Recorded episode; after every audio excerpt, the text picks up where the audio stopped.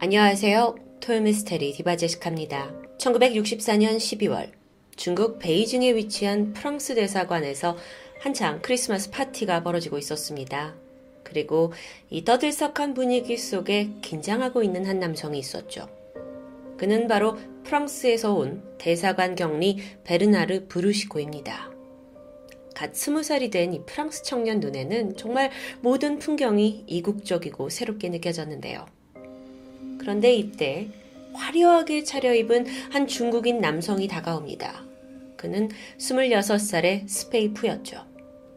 유창한 프랑스어를 구사하면서 자신을 경극 배우라고 소개하는데요. 근데 보니까 남자치고 아담한 키에 꽤 가녀린 체형이었고 얼굴에 수염 하나 없는 다소 중성적인 이미지였죠.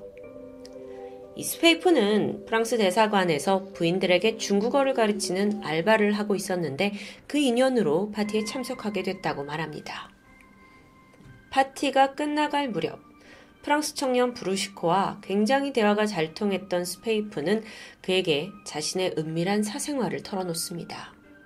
사실 아버지가 간절히 아들을 원했어서 어쩔 수 없이 자기가 이렇게 남자로 길러지고 있지만 사실은 여자라는 고백이었죠. 당시 중국은 남아 선호 사상이 굉장히 강했기 때문입니다. 그래서 아버지가 딸이 아닌 아들로 기르고 있던 거예요. 그러니까 생물학적으로는 여자라는 얘기인데 이 비밀을 공유하게 된 스페이프와 브루시코는 금세 가까워졌어요.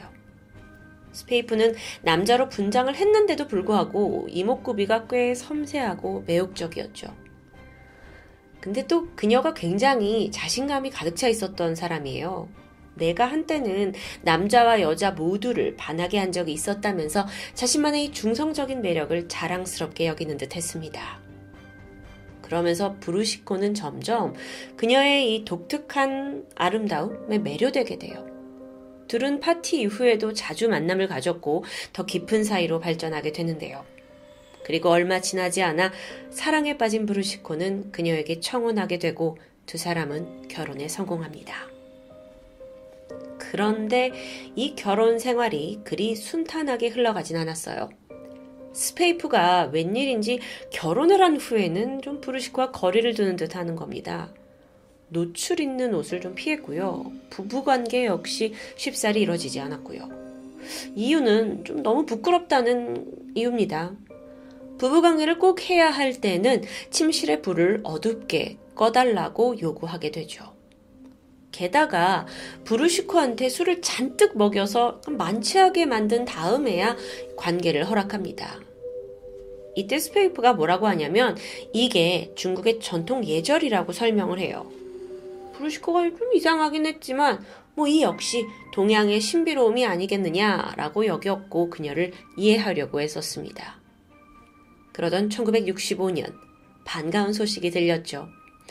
아내 스페이프가 임신을 한 겁니다.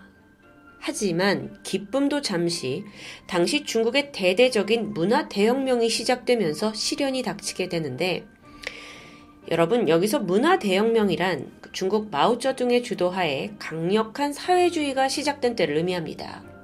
문제가 뭐였냐면 이때 외국인들이 심하게 배척을 당했다는 거예요. 대사관도 마찬가지였고요.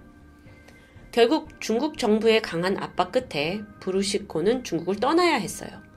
그래서 사랑하는 아내를 두고 어, 중국을 떠났고 이후에 동남아 여기저기를 옮겨 다니면서 생활하게 되죠. 그야말로 생리별을 한 건데요. 그 사이에 아내의 출산 때도 옆을 지켜주지 못합니다. 스페이프는 혼자서 남자아이를 낳았고 아이 이름을 스두드라고 짓게 되죠. 결국 이 아이가 4살이 되었을 무렵에야 브루시코가 위험을 무릅쓰고 다시 중국으로 돌아왔습니다. 그리웠던 아들을 품에 안았고 사랑하는 아내와도 재회했죠. 하지만 시련은 계속됩니다. 얼마 후에 이 수페이프가 외국인과 결혼을 했다는 게 발각이 됐어요. 그러면서 반역죄로 몰렸고 그 길로 바로 공안에 붙잡혀간 겁니다. 혼란스러운 이 상황에 남편 브루시코에게 한 중국인 남성이 접근해요. 그러면서 내가 그 잡혀간 아내의 신변을 보장해 줄 수 있는데 다만 위험한 조건이 하나 있다라고 내걸게 되죠.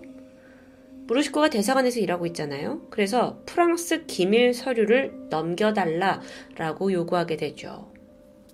이때 브루시코는 오직 아내와 아들을 지켜야 한다는 생각뿐이었습니다. 그래서 순순히 기밀 서류를 빼돌려서 이들에게 넘기게 되는데요. 그렇게 1969년부터 79년까지 총 500건 이상의 기밀 문서가 낯선 남자에게 전달됐습니다. 또한 약속대로 스페이프는 무사히 풀려나서 가족의 품으로 돌아왔고요. 1979년 브루시코는 대사관에서 은퇴를 했고 이젠 자신이 프랑스로 돌아가야 할 때라고 생각합니다. 중국에서는 아내와 아들이 안전하지 못한다라고 생각했기 때문이에요.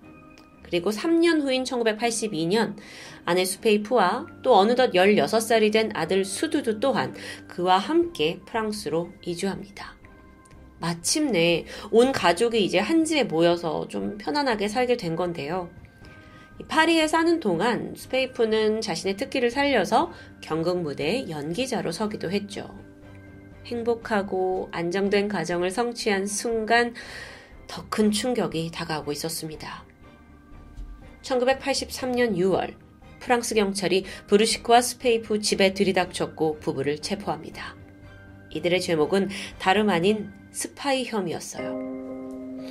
브루시코가 중국에서 기밀문서 빼돌렸잖아요. 이게 덜미가 잡힌 겁니다. 근데 브루시코는 난 억울하다. 중국에서 내 아내와 아들을 담보로 협박을 했기 때문에 어쩔 수 없었다 라고 선처를 구했는데요. 뭐 어쨌든 정보를 빼돌린 건 자신이죠. 그러니 아내와 뭐 다른 가족에 대해서는 처벌을 막아달라라고 얘기하는데 프랑스 정부는 단호했습니다. 그러면서 놀라운 말을 하게 되는데 스페이프가 처음부터 프랑스 정보를 캐낼 목적으로 브루시코에게 접근한 중국 간첩이라는 주장입니다. 물론 브루시코가 이걸 듣고 무슨 소리 하냐 하면서 쉽게 믿지 않았어요. 아니, 내 아내도 그동안 공안한테 끌려가고 온갖 풍파 다 겪었다. 그러면서 이 가정을 지킨 사람인데 말도 안 된다. 라고 끝까지 두둔을 하게 되죠? 그러자 프랑스 정부가 브루시코에게 더 충격적인 사실을 떨어뜨립니다. 스페이프가 남자라는 거였어요. 네? 지금 18년 동안 결혼 생활을 했고 내 아들까지 낳은 아내가 남자라고요? 브루시코 입장에선 너무 황당한 이야기였죠. 남자처럼 보일 수는 있다. 하지만 나는 그 사정을 잘 이해하고 있다라고 하는데 아, 브루시코는 어쩌면 결코 믿고 싶지 않았던 사실일 수 있습니다. 하지만 프랑스 정부는 이미 수페이프를 검거해서 신체 검사를 끝낸 후에 그녀를, 아니, 그를 남자 교도소로 보낸 후였어요. 확인을 해보니까 생물학적으로 진짜 남자였던 겁니다. 아니, 이게 어떻게 된 일일까요? 스페이프. 그는 1938년 중국 산동성에서 남자로 태어났습니다. 성장을 했고 경극 배우로 활동했어요. 참고로 과거의 중국은 경극에선 오직 남자 배우만 무대에 설 수 있었다는데요. 그러니까 남자가 여장을 한 채 여성 역할도 해야 되는 거죠. 스페이프가 바로 여장 배우로 활약하던 사람이라는 겁니다. 그런데 또 그 와중에 중국 정부한테 포섭이 돼요. 스파이로요. 그래서 프랑스인 브루시코에게 접근하라는 명령을 받게 되죠. 그것도 여자인 척 미인계를 사용해서 접근해야 했습니다. 스페이프는 혹여 내가 남자라는 걸 알게 되면 브루시코가 떠나게 될까봐 더욱 그의 앞에서 예쁘게 치장했고 여성스럽게 행동했다고 합니다. 아니, 아니, 그러면 그 성관계는 도대체 어떻게 된 거예요? 그는 스페이프는요, 자신의 성기가 좀 선천적으로 묻혀 있었기 때문에 생식기를 숨길 수 있었다고 나중에 밝히게 돼요. 그러면서 사실 뭐 성적 애무 같은 건 일절 아예 허용조차 하지 않았죠. 브루시코가 스페이프를 만나기 전까지 여성과의 성 경험이 전혀 없었다고 합니다. 또 매번 술을 잔뜩 먹고 취하게 만드니까 발각을 피할 수 있었던 거고요. 아, 진짜 이 말도 대사기극이죠. 추후에 모든 게 밝혀지니까 수페이프가 이렇게 자신의 비밀에 대해서 말을 하는데 나는 브루시코에게 내가 여자라고 말한 적이 없다. 그저 내가 여자일 수도 있다는 걸 이해하게 했을 뿐이다. 라는 여러분 이 말 이해되세요? 좀 말도 안 되는 궤변이죠. 잠깐만요. 근데 그럼 아이는요? 당연히 임신, 출산 다 거짓이었습니다. 브루시코가 떨어져 있었잖아요. 그 떨어져 있는 동안 스페이프가 위구르족 출신의 남자아이를 입양했던 거예요. 그리고 자신이 낳았다고 속인 거고요. 중국 위구르족의 외모는 굉장히 서구적이라고 해요. 그래서 이 아이가 혼혈 아이다라고 둘러대기에 적절했던 모양인데요. 실제로도 또 기가 막힌 운명처럼 브루시코와 이 아이스두드의 외모는 꽤나 흡사했다고 합니다. 와, 진짜 이거 말이 안 되는데. 약 18년 넘게 사랑을 했고, 줄곧 여자라고 믿어왔던 아내가 사실 남성이고, 게다 중국 스파이다? 뿐만 아니라 친아들이라고 생각했던 아이가 나를 속이기 위해 입양해온 아이였다? 그걸 내가 여태 먹이고 키웠다? 아, 사실 여기에 브루시코는 완전 이 계획에 휘말려서 스파이 혐의까지 받고 있는 상황이에요. 여러분, 브루시코의 심정은 어땠을까요? 배신감과 인생에 대한 허무함에 휩싸인 브루시코는 결국 감옥에서 면도날을 그어서 극단적인 선택을 시도합니다. 천만 다행으로 빨리 발견이 되면서 목숨을 건질 수 있었죠. 1986년 브루시코와 스페이프는 간첩 혐의로 6년형을 선고받았습니다. 하지만 당시 프랑스는 중국과 좀 관계를 개선하려는 의지가 있었기 때문에 다음 해에 바로 사면으로 석방이 되었다고 해요. 이후에 스페이프는 파리에 남아서 아들 수즈드와 함께 살아갑니다. 그러면서 나는 내 자신이 진짜 여자라고 생각한다. 그리고 브루시코를 진심으로 사랑했고 사랑했기 때문에 속일 수밖에 없었던 거다. 라면서 그에게 진심으로 용서를 구했죠. 하지만 브루시코 입장은 달랐습니다. 20년 가까이 자기를 소, 속여온 스페이프를 쉽게 용서할 수 없죠. 단 한 번도 이 부자, 모자, 이들을 되돌아보지조차 않았어요. 게다가 이 사람 입장에서는 와, 어떻게 자기 아내가 남잔지도 모르고 살았어?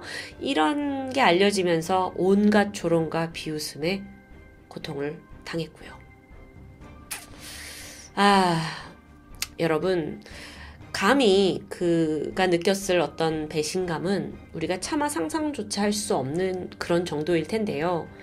여장 중국 스파이라는 이 기상천외한 스토리는 1993년 M 버터플라이라는 영화로 제작될 정도로 이젠 아주 유명한 실화가 되었습니다. 제가 오늘 영상 중간중간 보여드린 사진도 그 영화에서 참고를 한 거고요. 정말 근데 저는 아직도 믿기가 힘들어요. 아니 어떻게 그 오랜 시간 아내와 살아오면서 그녀의 진짜 성, 그의 진짜 성을 몰랐던 걸까요? 그게 말이 될까요? 시간이 지나 2009년 6월, 스페이프는 향년 70세의 나이로 파리에서 세상을 떠났습니다. 그는 숨지기 불과 몇 달 전까지도 여전히 브루시코에게 전화를 걸어서 사랑을 고백했다고 해요. 하지만 브루시코는 스페이프가 죽었다는 소식에도 그녀를 용서하지 않았죠. 죽음에 대한 어떠한 동정도 슬픔도 없고 나는 드디어 해방된 기분이다. 라는 말을 남겼습니다. 어쩌면 이 관계는 처음부터 시작조차 하지 말았어야 할 그런 관계 아니었을까요? 어쩌면 중국 정부의 스파이라는 욕심 때문에 두 사람에게 모두 비극은 아니었을까요? 지금까지 토요미스테리 디바제시카였습니다. 안녕하세요. 토요미스테리 디바제시카입니다. 지난 2015년 일본의 한 언론사는 오사카 감옥에 수감되어 있는 아주 유명한 죄수 한 명을 인터뷰하게 됩니다. 그녀는 일본의 11번째 여성 사형수라는 오명을 가진 하야시 마스미였죠.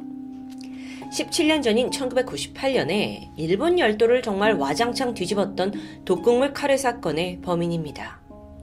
이 사건이 그 당시에 여파가 너무 커서요. 그렇게 카레를 좋아하는 일본 사람들이 카레만 보면 무서워했을 정도라는데요. 이 범인 마스미의 얼굴 지금 보고 계신데 일본에서는 뭐 거의 모르는 사람이 없다고 할 수 있겠죠. 그만큼 욕도 많이 먹었겠죠. 그런데 당시 언론 인터뷰에서 그녀가 보인 언행은 예상 바뀌었습니다. 마스미가 말하길 내가 왜 카레에 독을 넣었다는 거야? 나? 나 그 사건 아니었으면 지금쯤 대단한 부자가 돼 있을 사람이야. 라고 하는데요. 뭔가 여전히 범죄에 대한 죄책감이 없는 걸까요? 그런데 여기서 또 부자가 되었다는 건 무슨 말이죠? 우선 어떤 사건인지부터 알아봐야겠습니다. 1998년 7월 25일 저녁, 일본 와카야마현 와카야마시에는 여름 축제가 한창이었습니다. 일본은 보통 7, 8월에 각 마을마다 마칠이라고 하는 여름 축제가 벌어져요. 여기에 가면 사람들이 다 전통 의상을 입고 불꽃놀이를 하면서 노래와 춤을 즐기는데요. 축제하면 또 빠질 수 없는 게 있죠. 바로 먹거리입니다. 이곳은요, 이 와카야마시 동네 주부들이 모여서 함께 만드는 카레가 아주 맛있기로 소문이 나 있다고 해요. 거의 이 축제의 마스코트 격이었죠. 마츠리가 한창 진행되고 있을 무렵 드디어 냄비 한가득 카레가 등장합니다. 사람들은 두근거리는 마음으로 줄을 서서 그 카레를 한 접씩 받아가기 시작했고요. 코를 자극하는 그 맛있는 카레 냄새에 마츠리에 잠깐 방문했던 사람들도 멈춰설 정도였는데요. 그런데 잠시 후 식사를 하던 한 명이 좀 이상함을 느끼고 고개를 갸웃거립니다. 배가 좀 아픈 것 같아요. 그러다 갑자기 속이 뒤집히면서 구토를 했고 그 길로 힘없이 쓰러지고 마는데요. 이게 다가 아닙니다. 잠시 후에 이 옆에 있던 사람들 하나하나 모두 같은 증상을 보이면서 일제히 쓰러져 버렸죠. 급하게 행사 관계자가 칼에 문제가 있다라는 걸 알아챘고 여러분 더 이상 먹지 마세요 라고 저지했지만 이미 많은 사람들이 카레를 삼킨 후였습니다. 그렇게 이 마츠리가 정말 지옥의 아수라장이 돼버렸는데요. 급히 신고를 받고 구급차가 출동했지만 상황은 걷잡을 수 없었습니다. 이날 이상 증상을 호소한 사람들은 자그마치 67명. 그 중에 4명은 결국 사망에 이르렀습니다. 사망자는 음, 축제를 주도했던 자치회 회장과 부회장 그리고 고등학교 1학년 여학생과 초등학교 4학년 남학생이었죠. 이들의 공통점은 모두 축제장에서 카레를 먹었다는 겁니다. 처음에 이 사건 원인을 조사하던 지자체와 보건소는 한여름이었잖아요. 그래서 음식에서 뭔가 식중독이 발생했다라고 판단을 했죠. 하지만 부검을 해보니까 충격적인 결과가 나왔습니다. 이 사망한 네 사람의 위장과 또그 카레에서 독극물이자 살충제 성분으로 알려진 아비소산이 검출된 겁니다. 아비소산, 즉 이게 독극물 카레였다는 거예요. 경찰은 즉각 누가 칼에 독을 넣었는지 수색을 하기 위해서 본부를 설치하게 되죠. 이 사건 굉장히 큽니다. 자칫하면 주민 67명 모두가 목숨을 빼앗길 뻔했어요. 당연히 일본 전체적으로 이 사건 수사에 관심이 쏠리게 되고 머지않아 용의자가 체포되는데요. 경찰이 지목한 사람은 하야시 마스미였습니다. 그녀는 이 축제에서 카레를 같이 만들던 사람 중 한 명이에요. 그런데 또 4명의 자녀를 둔 평범한 주부이기도 했죠. 사실 경찰이 그녀를 용의자로 지목했을 때 범죄를 저질렀다는 직접적인 증거는 쉽게 찾을 수 없었습니다. 하지만 그날 오후에 12시 20분부터 1시 정도까지 하필 마스미가 혼자 카레 냄비를 지켜보았다 라는 증언이 나오게 됐고요. 거기에 더해서 이 마스미가 다 카레가 요리가 됐는데 그걸 계속 열어보면서 좀 수상한 행동을 했다는 증언도 나오게 되죠. 근데 이것만으론 좀 부족하지 않을까요? 그러다가 결정적으로 마스미의 머리카락에서 고농도의 아비소산이 검출되면서 그녀가 이전부터 이 독극물을 계속 다뤄왔다는 게 입증된 겁니다. 하지만 여러분, 이것도 사실 간접적인 증거일 뿐이죠. 경찰로서는 좀 더 확실한 증거가 필요했습니다. 그래서 마스미가 평범한 주부이기 이전에 어떤 행적을 가지고 있는지 살펴보던 중 경찰은 놀라운 걸 발견합니다. 어쩌면 이게 그녀를 범인으로 확정할 만한 아주 강력한 증거라고 볼 수도 있었죠. 우선 그녀는 과거에 보험 판매원으로 일하면서 1983년 켄지라는 남성과 결혼했습니다. 켄지가 야쿠자 출신이에요.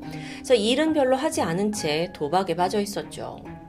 부부가 처음에는 월세 30만원짜리 작은 아파트에서 신혼을 시작하게 되는데, 그러다가 1년 후에 마스미가 모은 돈으로 대출을 낀 신축 주택을 구입하게 돼요. 그게 하나로 3억 원이 넘는 집이에요. 그로부터 다시 10년이 지나고 1995년 이번엔 마스미가 재산을 더 불렸어요. 그래서 120평짜리 집을 7억 원에 구매합니다. 어, 가난을 벗어나기 위해서 정말 악착같이 돈을 모았던 걸로 보이죠. 그런데 그녀가 이런 큰 돈을 벌 수 있었던 건 은밀한 방법 때문입니다. 보험 사기예요.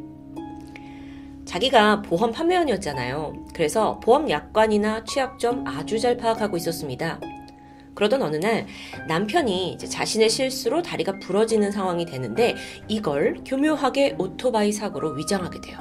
그 결과 이 사건으로 2억 원에 가까운 보험금을 받게 됩니다. 게다가 같은 해 10월에 이번엔 마스미의 모친이 뇌출혈로 사망을 하게 되는데 이걸로 인해 또 보험금 13억 원이 넘는 큰 돈을 손에 쥐게 되죠. 이때부터였습니다. 마스미는 보험의 달콤한 맛을 완전히 알아버렸고요. 점점 욕심이 더 커지더니 급기야 대범해지기까지 합니다. 1996년 마스미는 다리에 화상을 입은 걸 자전거 사고로 위장하면서 장애보험금 7억 원을 수령했고요. 1997년 4월에는 남편이 양 손발의 기능을 잃은 것처럼 만들어서 역시나 장애보험금 12억 원을 타게 됩니다. 와, 굉장한 금액을 받았는데 뭐 이런 걸 다 받기 위해서 이미 많은 보험을 들어놨던 거죠. 그러다가 결정적으로 남편 켄지가 아비소산 중독으로 병원에 입원을 하게 됐고요. 여기에 대한 후유증으로 무려 15억 원의 보험금까지 받게 되는데요. 아니, 지금까지 도대체 얼마 받은 거예요? 이 밖에도 이렇게 보험금을 노리고 지인에게 아비소산이 들어간 우동을 먹인 전적도 나오게 됩니다. 여기서 계속 등장하고 있는 이 아비소산. 공교롭게도 독극물 카레 사건에서도 비슷한 형태로 있었죠.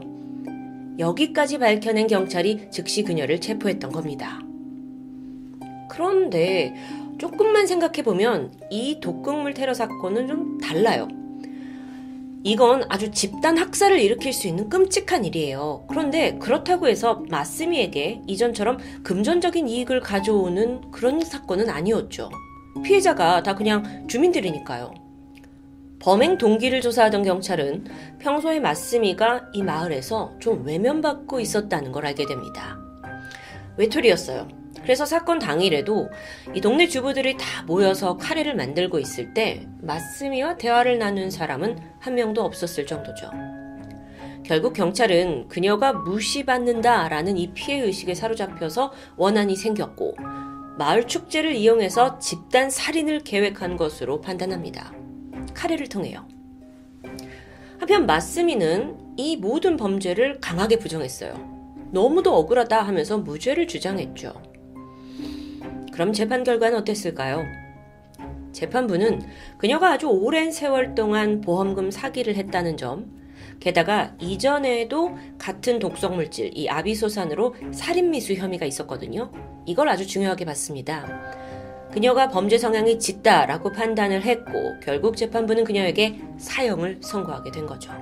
이로써 마스미는 일본의 11번째 여성 사형수라는 타이틀을 갖게 되었습니다. 그리고 환갑이 넘은 현재까지도 오사카 구치소에 수감되어 있고요. 독극물 카레 사건, 이게 이제 전말인데 일본에서는 당시 여파가 대단했어요. 카레라는 음식이 마치 우리에게 김치찌개가 있듯 일본 사람한테 카레는 대중적인 음식이거든요. 국민 음식이요. 근데 매스컴에서 연일 독국물 카레, 독국물 카레를 막 외치니까 자연스럽게 카레에 대한 인식이 부정적으로 변한 겁니다. 실제로 이 사건의 여파로 그 피해자, 사망한 초등학생이 다니던 학교에서는요, 아직까지도 급식에 카레가 나오고 있지 않을 정도라고 하죠. 뿐만 아니라 이후에 일본 전역에 음식에다가 독극물을 넣는 모방 범죄가 한동안 유행하기도 했습니다. 그러다 보니 이 마스미가 체포된 후에 와카야마 마을 자체가 조용할 날이 없었어요. 마스미 집 주소가 유출되었거든요. 그러면서 지금 사진에 보시는 것처럼 이 집 담벼락에 살인마 당장 꺼져라 막 저주한다 이런 흉물스러운 낙서가 뒤덮였고요. 살인마의 집을 보려고 구경꾼들이 마구 몰려들면서 이 마을이 항상 어수선했다고 해요. 그 피해는 주민들이 고스란히 감당해야 했고요. 그러던 2000년 2월 정체 모를 누군가가 이 집을 완전히 태워버리는 방화 사건이 발생합니다. 누가 그랬는지는 밝혀지지 않았어요. 현재 집터는 공원으로 바뀌게 됐는데 여기에 오래 살고 있는 주민들은 이 터를 볼 때마다 그때 독극물 사건이 떠오른다며 머리를 젓는다고 합니다. 그런데 여러분, 비극이 여기서 끝이 나지 않아요. 앞서 마스미에게는 네 남매의 자식이 있다고 했었죠. 남겨진 아이들 이후에 어떻게 살았을까요? 통학은 말도 안 되고 외출조차 할 수 없을 정도로 사람들의 비난과 공격을 받았습니다. 사실 아이들에게는 죄가 없는 건데요. 안타깝죠. 하루 아침에 정말 집단 살인마, 사형수의 자식이 된 내남매는 결국 버티다가 보호시설로 맡겨져요. 하지만 거기서도 끊임없이 괴롭힘이 이어졌죠. 범죄자 부모를 두었다는 이유로 그들의 인생까지 다 나락으로 떨어진 겁니다. 그나마 장녀, 장녀 쇼코인데 쇼코가 이름을 바꿨고 우여곡절 끝에 결혼에 성공해서 두 딸을 둔 엄마가 되었다고 하는데 자, 지금으로부터 2년 전인 2021년 6월 9일입니다. 일본 간사이 국제공항 연결 다리에서 한 모녀가 투신해서 자살하는 사건이 벌어져요. 그게 누구였냐면 바로 마스미의 장녀, 당시 37살이었던 쇼코와 쇼코의 4살 배기 딸이었죠. 투신 자살한 겁니다. 뿐만 아니라 이들이 살고 있던 집에 가게 되거든요. 그런데 거기서 16살 쇼코의 큰 딸 또한 사망한 채 발견됩니다. 아, 너무 끔찍하죠. 엄마 쇼코가 평소에 심한 우울증을 앓고 있었다고 해요. 어쩌면 이건 평생 이어온 걸 수도 있죠.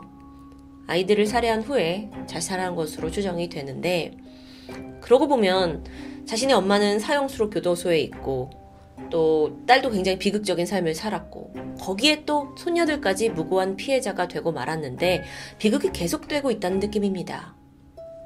그런데 쇼코가 사실 생전에 그 누구보다도 강력하게 자신의 엄마 마스미의 무죄를 주장했다는 점이 이 사건으로 인해서 다시 수면에 떠오릅니다. 그러면서 과거 독극물 카레 사건이 세간의 주목을 또 받게 돼요. 물론 이게 그냥 딸이니까 우리 엄마는 무죄예요 라고 주장하는 게 아니었고요. 실제 예전부터 마스미가 정말 범인 맞아? 라는 의견이 분분했던 것도 사실입니다. 여러분, 과거에 마스미가 범인으로 지적된 가장 결정적인 원인이 뭐였냐면 집에서 발견된 아비소산이었어요. 하지만 조사 결과 마스미의 집에서 발견된 종류와 그 카레에서 발견된 독은 실제로 다른 종류였다는 의견이 있었죠.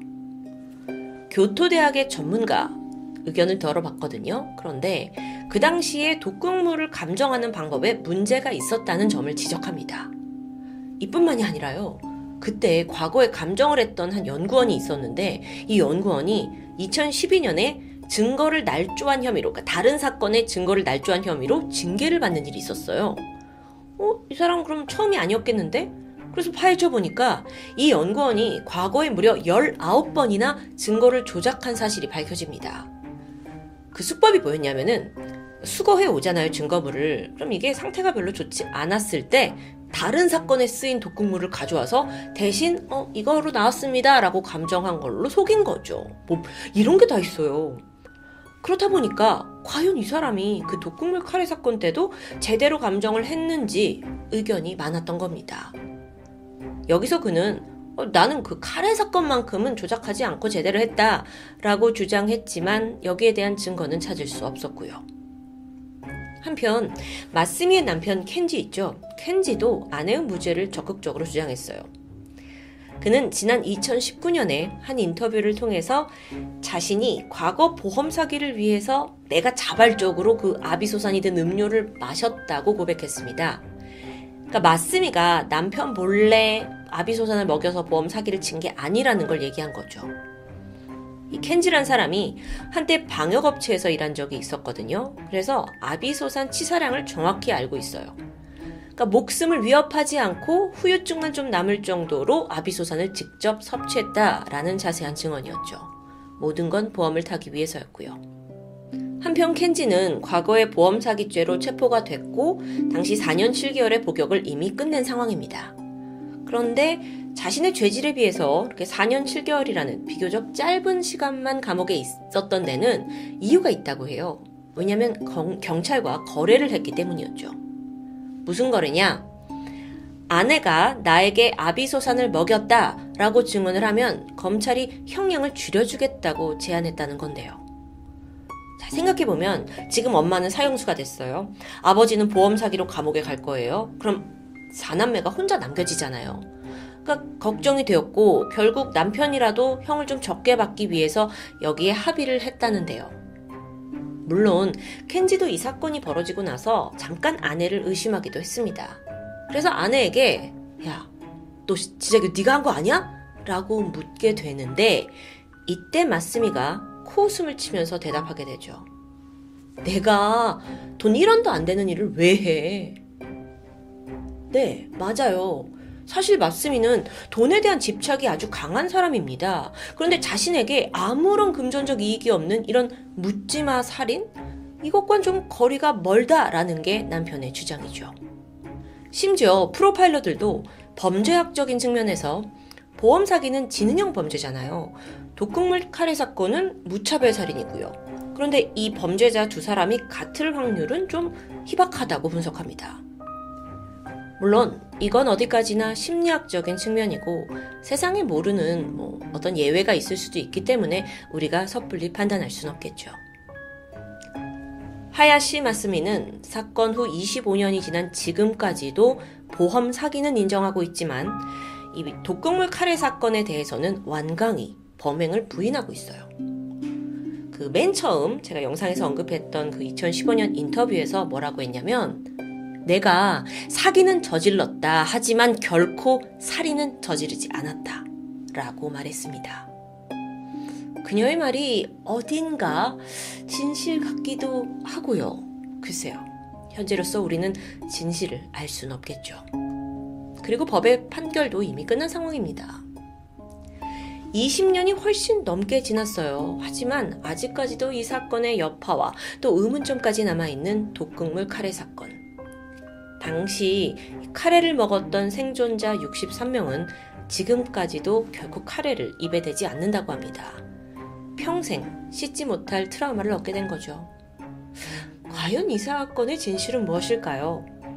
이미 마침표를 정말 찍은 것처럼 진짜 마스미가 범인이라면 차라리 뭐 다행일 수 있지만 만약 그게 아니라면 1998년 당시의 수사는 정말 공정하고 정확했을까요? 오직 물음표만 남아 있습니다. 지금까지 토요미스테리 디바제식합니다. 안녕하세요. 토요미스테리 디바제식합니다. 미국 중서부 미주리에 있는 인구 2,000명의 작은 마을 타임스비치. 이곳은 과거 1925년 스타 타임스라는 지역 신문사가 강변의 땅을 신문 6개월 구독권과 함께 사람들에게 팔던 것에서 시작됐습니다. 그래서 마을 이름 타임스 비치에서 이 타임스가 신문사의 이름에서 따오게 된 거죠. 특이한 케이스입니다. 처음 이곳은 대부분 별장이 세워진 휴양지로 개발이 되었는데 2차 세계대전 이후에 별장 수요가 급격히 줄어들었고 이후에는 뭐 목장과 경마장이 들어서는 작은 마을로 자리 잡게 되죠. 그렇다 보니 여긴 뭐 조용하고 평화로운 일상이 이어지던 그런 곳이었습니다. 그런데 1971년 5월 목장을 운영하던 주인 찰리가 이른 아침에 말들에게 먹이를 주기 위해 마국간으로 향하던 길 잠시 후 처참한 광경을 보게 되죠. 자신의 마국간에 있던 말들이 모두 힘없이 쓰러져 사망한 겁니다. 그 수가 무려 60마리에 달했는데요. 이게 들짐승의 뭐 공격을 받았을 수도 있다. 하지만 모든 말들이 이렇게 사망한다? 라는 건 상식적으로 불가능합니다. 그럼 누군가 원한을 품고 독사를 했나 싶지만 마국간에는 침입의 흔적이 전혀 없었고 죽은 말들 또한 외상이 보이지 않았습니다. 그런데 기이한 일은 끝이 아니었죠. 찰리의 목장뿐만 아니라 이후 마을 전체에 의문의 연쇄 죽음이 이어지기 시작했던 겁니다. 한 예로 마을에서 평소 건강하게 뛰어놀던 반려동물이 시름시름 죽어나가질 않나 멀쩡히 하늘을 날아가던 새들이 땅으로 떨어져 죽어버립니다. 심지어 마을 사람들이 키우는 화분도 아무리 물을 줘도 바짝 말랐고요. 그래서 시들어 죽기 일쑤였어요. 마을 전체에 뭔가 죽음의 기운이 닥친 듯 했죠. 사람들은 사태의 심각성을 깨닫고 이게 원인이 뭔지 파헤치기 시작합니다. 그런데 과연 동물과 식물만 위험했던 걸까요? 아니죠. 어느 날부터 마치 전염병처럼 심각한 피부병이 마을 내에 퍼졌습니다. 사람들을 보고 있으면 막 머리부터 발끝까지 온몸을 긁적이면서 고통을 호소했는데요. 피부 질환뿐만 아니라 심지어 호흡곤란과 기침이 계속 멈추지 않아서 쓰러지는 사람들도 생겼습니다. 설사, 구토, 복통, 어지러움 증상들이 모든 사람들에게 보였고요. 보건소에 매일같이 환자들이 북적거렸습니다. 그런데 원인은 밝혀지지가 않아요. 그러다 급기야 임산부들이 아이를 유산하기 시작했고 출산에 성공을 하더라도 건강에 심각한 문제가 있는 기형아가 출산됩니다. 아, 타임스비치 마을 사람들, 그리고 동물들, 계속해서 죽음을 피하지 못하면서 여긴 한순간에 저주의 마을이 되어버렸죠. 그러던 1974년 8월, 미국 질병통제예방센터에서 이 심각성을 인지했고요. 원인을 밝혀야 되지 않냐 하면서 타임스비치의 전문 인력을 파견시켰습니다.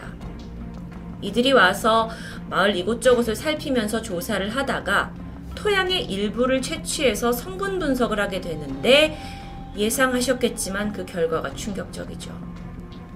토양에서 엄청난 수치의 다이옥신이 발견된 겁니다. 다이옥신이란 건 청산가리보다 독성이 약 1000배 정도 높은 최악의 독성 물질입니다. 만약 장기간 사람이 이걸 섭취하면 암을 유발하고요. 신체 기관을 파손하고 생식 기능에 이상을 가져올 정도죠. 그러니까 임신이 안 되고 또는 기형아를 출산하는 건 당연한 결과이기도 했습니다. 게다가 다이옥신은 한번 체내에 들어가면 이 몸 안에 있는 지방과 달라붙어 버려요. 그래서 소변이나 땀으로 도저히 배출되지 않는다는 단점을 가지고 있습니다. 그래서 보니까 타임스비치 마을에서 검출된 다이옥신의 양이 무려 33 ppm, 일반 규정치의 무려 3만 3천 배에 달했습니다. 그러니까 생각해보면 그간 주민들은 다이옥신이 범벅된 토양에서 농작물을 키워서 그걸 섭취하면서 서서히 중독되어 갔던 겁니다. 별다른 이유 없이 폐암에 걸렸고 아내들은 유산을 했고 뿐만 아니라 신장암, 후두암, 뭐 간질환 환자들이 다수 나왔습니다. 그런데 문제가 있었죠. 그 70년대 당시에는 다이옥신에 대한 본격적인 연구가 진행되기 전이었습니다. 그래서 주민들뿐만 아니라 미국 정부마저도 이게 얼마나 위험한 건지에 대해서 제대로 파악하지 못했던 상황이에요. 그저 다이옥신 하면 뭔가 이건 화학 폐기물이 나오는 공장 주변에서 발견돼야 하는 건데 라는 걸로 알고 있을 정도인데요. 아니 근데 생각해보면 여긴 되게 평화로운 목장과 경마장이 있는 마을인데 공장이 없는 이곳에서 왜 엄청난 양의 다이옥신이 발견됐던 걸까요? 조사를 해보니 이 마을에서 다이옥신이 주로 발견된 곳은 대부분 비포장 도로와 경마장에서였습니다. 자, 그렇다면 이걸 역추적해 볼까요? 어, 비포장 도로는 바람이 불거나 차가 지나가면 먼지가 심하게 날리죠. 그래서 불편함을 줍니다.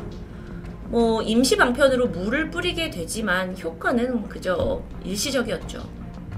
그래서 주민들이 대처 방법을 생각한 끝에 물은 쉽게 증발이 되니까 기름을 뿌리자라는 아이디어를 생각해냈습니다. 기름을 뿌리면 이게 땅에 흡착이 되면서 그만큼 오랫동안 먼지를 가라앉히는 효과를 냈던 겁니다. 그리고 이때 이 일을 도맡아서 마을 곳곳에 기름을 뿌리고 다닌 작업자가 한 명 있었는데요. 그의 이름은 러셀 블리스. 먼지를 가라앉히고자 도로에 기름을 뿌렸죠. 근데 그는 아예 작은 사업처럼 사람들한테 돈을 받고 이 방진 서비스를 했습니다. 그러던 1971년 5월 맨 처음 소개했던 그 타임스비치 목장 기억하시죠? 여기서 동물들의 떼죽음이 발생했죠. 근데 이게 시간적으로 이 러셀 블리스가 목장에서 방진 작업을 마친 후 얼마 지나지 않은 시점이었습니다. 그래서 목장 주인이 러셀 네가 온 다음에 이렇게 우리 말들이 죽었다 하고 책임을 묻게 되는데 아니 나는 그냥 오래된 기름을 사용한 거 왜 특별한 걸 한 게 없다. 뭐내 잘못이란 증거 있냐 라면서 당당하게 소리쳤습니다. 이 목장 부부는 러셀 네가 사용한 기름이 뭔가 오염된 게 아니냐라고 의심을 했죠. 그리고 결국 목장 전반에 걸쳐 15cm 정도의 흙을 다 제거하는 작업을 했습니다. 토양을 제거했는데도 불구하고 부부의 딸에게 이상 증상이 나타납니다. 갑작스럽게 코피가 흘렀고 이유 없이 설사와 구토가 이어졌죠. 하지만 딱히 모든 게 러셀의 기름 때문이라고 할 만한 증거는 없습니다. 그래서 아무런 조치를 취하지 못하죠. 그리고 한 달 후, 러셀은 타임스 비치 마을뿐만 아니라 미주리의 또 다른 지역 경마장에서 방진 작업을 위해 고용됐습니다. 그리고 며칠 후 경마장에 있던 12마리의 말들이 폐사를 했고요. 경기장 주인과 그 가족들이 의문의 피부 질환에 시달리기 시작했죠. 그렇다 보니 이들 역시 이 러셀이 뿌린 기름에 문제가 있는 거 아니냐라고 의심을 했는데 그래서 보니까 러셀이 가는 곳마다 병이 퍼진 게 드러납니다. 마을 사람들이 이걸 신고를 했고 경찰이 러셀의 창고를 급습하게 되는데 여기에서는 그 방진 작업에 사용한 다양의 폐유가 발견되죠.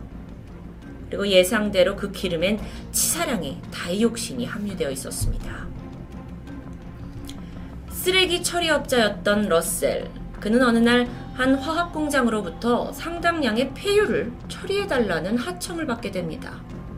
이 폐유를 내가 어떻게 처리할까 생각을 하다가 우연히 타임스비치 마을에서 어, 솔깃한 공고를 발견해요. 비포장 도로에 폐유를 살포할 사람을 모집한다는 거였죠. 와, 이게 산업 폐기물 처리한다는 명목으로 공장으로부터 돈도 받고 그걸 다시 뿌려서 돈도 버는 일석이조의 작업이었습니다. 이후 러셀의 작업은 무려 4년간 이어집니다. 다이옥신이 그득한 폐유가 마을 곳곳에 침투했고 동시에 러셀의 주머니도 두둑해졌겠죠. 러셀에게 이 폐유를 처리해달라고 맡긴 곳은 제약 화학 공장이었는데요. 여긴 베트남 전쟁에 이용된 제초제를 생산하던 곳이었습니다. 잠깐 설명을 드리면 이 베트남은 지형적으로 굉장히 수풀이 우거지고 정글이 많았죠. 그래서 은신처가 많았습니다. 그래서 전쟁이 났을 때 미국이 이게 불리한 조건이다 보니까 이 베트남의 나무들을 다 말라 죽여야겠다. 그래서 은신처를 없애야겠다라는 생각으로 제초제를 사용하게 돼요. 이건 우리에게 고엽제라고도 알려져 있죠. 이 고엽제의 폐해로 베트남 전쟁에 참가했던 군인들 뿐만 아니라 현지 주민들은 지금도 후유증을 앓고 있습니다. 러셀은 내가 받아온 그 폐유에 이런 성분이 있는 줄 몰랐다 라고 말했지만 사실 나중에 추후에 그는 독성 물질이 있는 걸 알고 있었다라고 드러납니다. 다이옥신이 땅에 뿌려졌고 그게 대기로 하천으로 흘러가면서 결국 이 지역 모든 생명체를 죽음으로 이끌었던 거죠. 그런데 여기서 더 안타까운 건 미국 정부의 조치입니다. 이런 전말이 밝혀졌는데도 불구하고 질병예방센터에서는 뭐 시간이 좀 지나면 이런 독성 물질 다이옥신도 좀 사라지는 거 아니냐라고 안일하게 생각했던 거예요. 그리고 마을을 방치해버렸죠. 게다가 이 사건의 핵심, 중추가 됐던 러셀은 겨우 징역 1년이라는 아주 손방망이 처벌을 받게 돼요. 왜 1년을 받았냐라는 것은 뭐그 당시는 워낙 다이옥신에 대한 어떤 유해성이 심각하게 대두되기 전이었기 때문에 그저 안일하게 생각했던 거죠. 이후에 타임스 비치 마을은 그냥 방치됐습니다. 근데 아무리 시간이 흘러도 사람들의 상태가 좋아지기는커녕 점점 악화되면서 정부가 그제서야 심각성을 알게 되죠. 결국 1983년 미국 환경청이 나섰고 350억 원의 공적 예산을 투입해서 모든 주거지를 매입한 후 주민 2,000명을 이주시킵니다. 이후 타임스비치 마을은 철저히 폐쇄되었습니다. 그리고 입구에는 이런 표지판이 세워졌죠. 출입 금지, 차에서 내리지 말고 창문도 내리지 마세요. 미국 정부가 여기를 정화시키기 위해서 소각장을 건설하게 돼요. 그리고 26만 5천 톤의 오염된 토양을 다 태워버리기로 하죠. 이 과정에서 무려 2,300억 원이라는 막대한 예산이 투입됐습니다. 그렇게 폐쇄됐던 타임스비치 마을은 정화 작업에 성공을 했고 이후 66번 국도 주립공원으로 재탄생했습니다. 토양 샘플을 주기적으로 채취를 하는데 확인한 결과 더 이상 건강에 치명적인 위험물질은 검출되지 않는다고 하죠. 하지만 그렇다고 다행이다라고 생각하기엔 과거 이곳에 살던 주민들, 그들이 입은 피해와 상처는 여전히 치유되지 않고 있습니다. 하루아침에 가족을 잃었고, 병을 얻었고, 자신의 터전을 잃었고요. 일부는 지금까지도 그때 얻은 끔찍한 트라우마와 질병에 시달리고 있습니다. 한 사람의 무지와 이기심으로 인해서 마을 전체를 폐쇄하게 된 참극. 이 타임즈비치 사건은 현재도 미국 역사상 가장 큰 환경 재앙 중 하나로 손꼽히고 있는데요. 누군가 무심코 벌인 이기적인 행동이 얼마나 사람들의 삶을 처참하게 짓밟았는지 여실히 보여주는 사건이었습니다. 토요미스테리 디바제식합니다. 안녕하세요. 토요미스테리 디바제식합니다. 2007년 4월 16일 오후 3시 45분. 호주 해상을 지나고 있던 헬리콥터가 우연히 바다에 덩그러니 떠 있는 요트 한 대를 발견합니다. 근데 이상했죠. 어딘가 배가 고요해 보이는 겁니다. 그래서 좀 더 가까이 접근해 보는데 선상에 사람이 한 명도 보이지 않았어요. 이 헬리콥터가 접근을 하려면 요란한 소리를 냈을 거고 또 일대 거센 바람이 불었는데요. 그럼에도 불구하고 여전히 요트에선 아무런 반응이 없었죠. 설마 이거? 불길한 예감이 들어서 바로 신고가 접수되었고요. 이후 호주 해안경비대가 출동을 해서 표류 중이던 이 요트를 확인합니다. 배 이름은 카즈 2호. 내부를 살펴보는데 우려와 달리 안은 아무 일도 없었다는 듯 너무도 평온했습니다. 고장이 난 배인가 싶었지만 엔진은 문제 없이 작동을 했고요. 라디오와 GPS 같은 중요 장치도 모두 정상이었죠. 또 구명조끼나 응급조명 같은 것도 다 제 위치에 잘 보관이 되어 있습니다. 게다가요, 자세히 보니까 음, 테이블 위에 노트북이 올려져 있는데 전원이 켜져 있고 또 여러 무선 장비들도 전원이 모두 켜져 있었고요. 심지어 테이블 위에는 곧 식사를 할 것처럼 음식과 식기들이 가지런히 차려져 있습니다. 게다가 요트 한쪽에는 빨랫줄에 옷이 널려 있고요. 또 방금 벗은 듯한 안경과 티셔츠도 보였죠. 이 상황으로만 봤을 때 지금 당장이라도 요트 밑에 쪽에서라도 누군가 아, 오셨어요 하면서 경비대를 반길 것 같은 느낌이었습니다. 자, 그럼 도대체 이 배 안에 있던 사람들은 어디로 사라진 걸까요? 배가 어디서 왔는지부터 알아야 했습니다. 카즈 2호는 사흘 전인 4월 15일 오전 9시에 출항을 시작했어요. 그리고 거의 10시간이 지나고 저녁 7시가 돼서 첫 통신이 도착했죠. 조지 포인트 인근을 지나고 있다 라는 짤막한 상황 보고였습니다. 그런데 이게 좀 이상해요. 출발한 항구 지점에서 그 조지 포인트라는 곳까지 3시간밖에 안 걸리는 가까운 위치이기 때문입니다. 심지어 이 통신 이후에 카즈 2호에서는 그 어떠한 반응도 보이지 않았죠. 그게 처음이자 마지막 통신이었습니다. 배에 타고 있던 사람들은 3명의 중년 남성, 69세의 피터 턴스테드, 63세의 제임스 턴스테드, 이 두 사람은 형제였고요. 또 이들과 가깝게 지내던 이웃, 56세의 데렉 베툰도 함께였습니다. 이 세 사람은요, 평소에도 트리오라고 불릴 정도로 가까운 사이였죠. 이들이 오랫동안 꿈꿔온 버킷리스트가 있었는데 그게 바로 은퇴를 한 후에 배를 타고 낚시를 하면서 유유자적한 시간을 보내는 거였습니다. 조금만 더 알아보면 턴스테드 형제는 어릴 때부터 항해를 하던 사람들이에요. 또 젊은 시절에는 해상 구조대에서 자원봉사자로 일한 적이 있을 만큼 바다가 친숙한 사람들이죠. 데렉도 마찬가지입니다. 그는 1년 전에 큰 맘을 먹고 1억짜리 새 요트를 구매했는데 이게 길이 9.8m의 쌍동선 요트였습니다. 참고로 쌍동선이란 건 이 사진에서처럼 같은 두 개의 선체를 간격을 두고 가판 위에 결합한 걸 말, 말합니다. 데렉은 이 배에 카즈 2호라는 이름을 붙였고요. 이 요트를 구매한 이래 세 사람은 본격적인 요트 여행 계획을 세웠죠. 이 요트 여행엔 많은 게 필요한데 기본적인 항해 방법, 그리고 통신 방법, 내비게이션 사용법까지 기술적인 건 당연했고요. 혹시나 싶어서 응급처치법까지 완벽하게 익혔습니다. 특히나 대릭은 아내와 함께 이미 이 요트를 몰고 2주, 6주, 장기 항해를 두 번이나 경험한 적이 있어요. 항해에는 숙련된 상태였습니다. 그렇게 만반의 준비가 끝났고 드디어 2007년 4월 14일 토요일 이 세 사람이 카즈 2호에 승선하게 되죠. 이들은 에어리 해변에 있는 한 항구에서 여행을 시작했습니다. 너무도 설레는 순간이었겠죠? 그런데 얼마 가지 않아서 난관에 봉착합니다. 이 요트의 GPS 시스템에 문제가 생겼던 거예요. GPS는 위치를 알려주는 건데 너무 중요한 장치죠.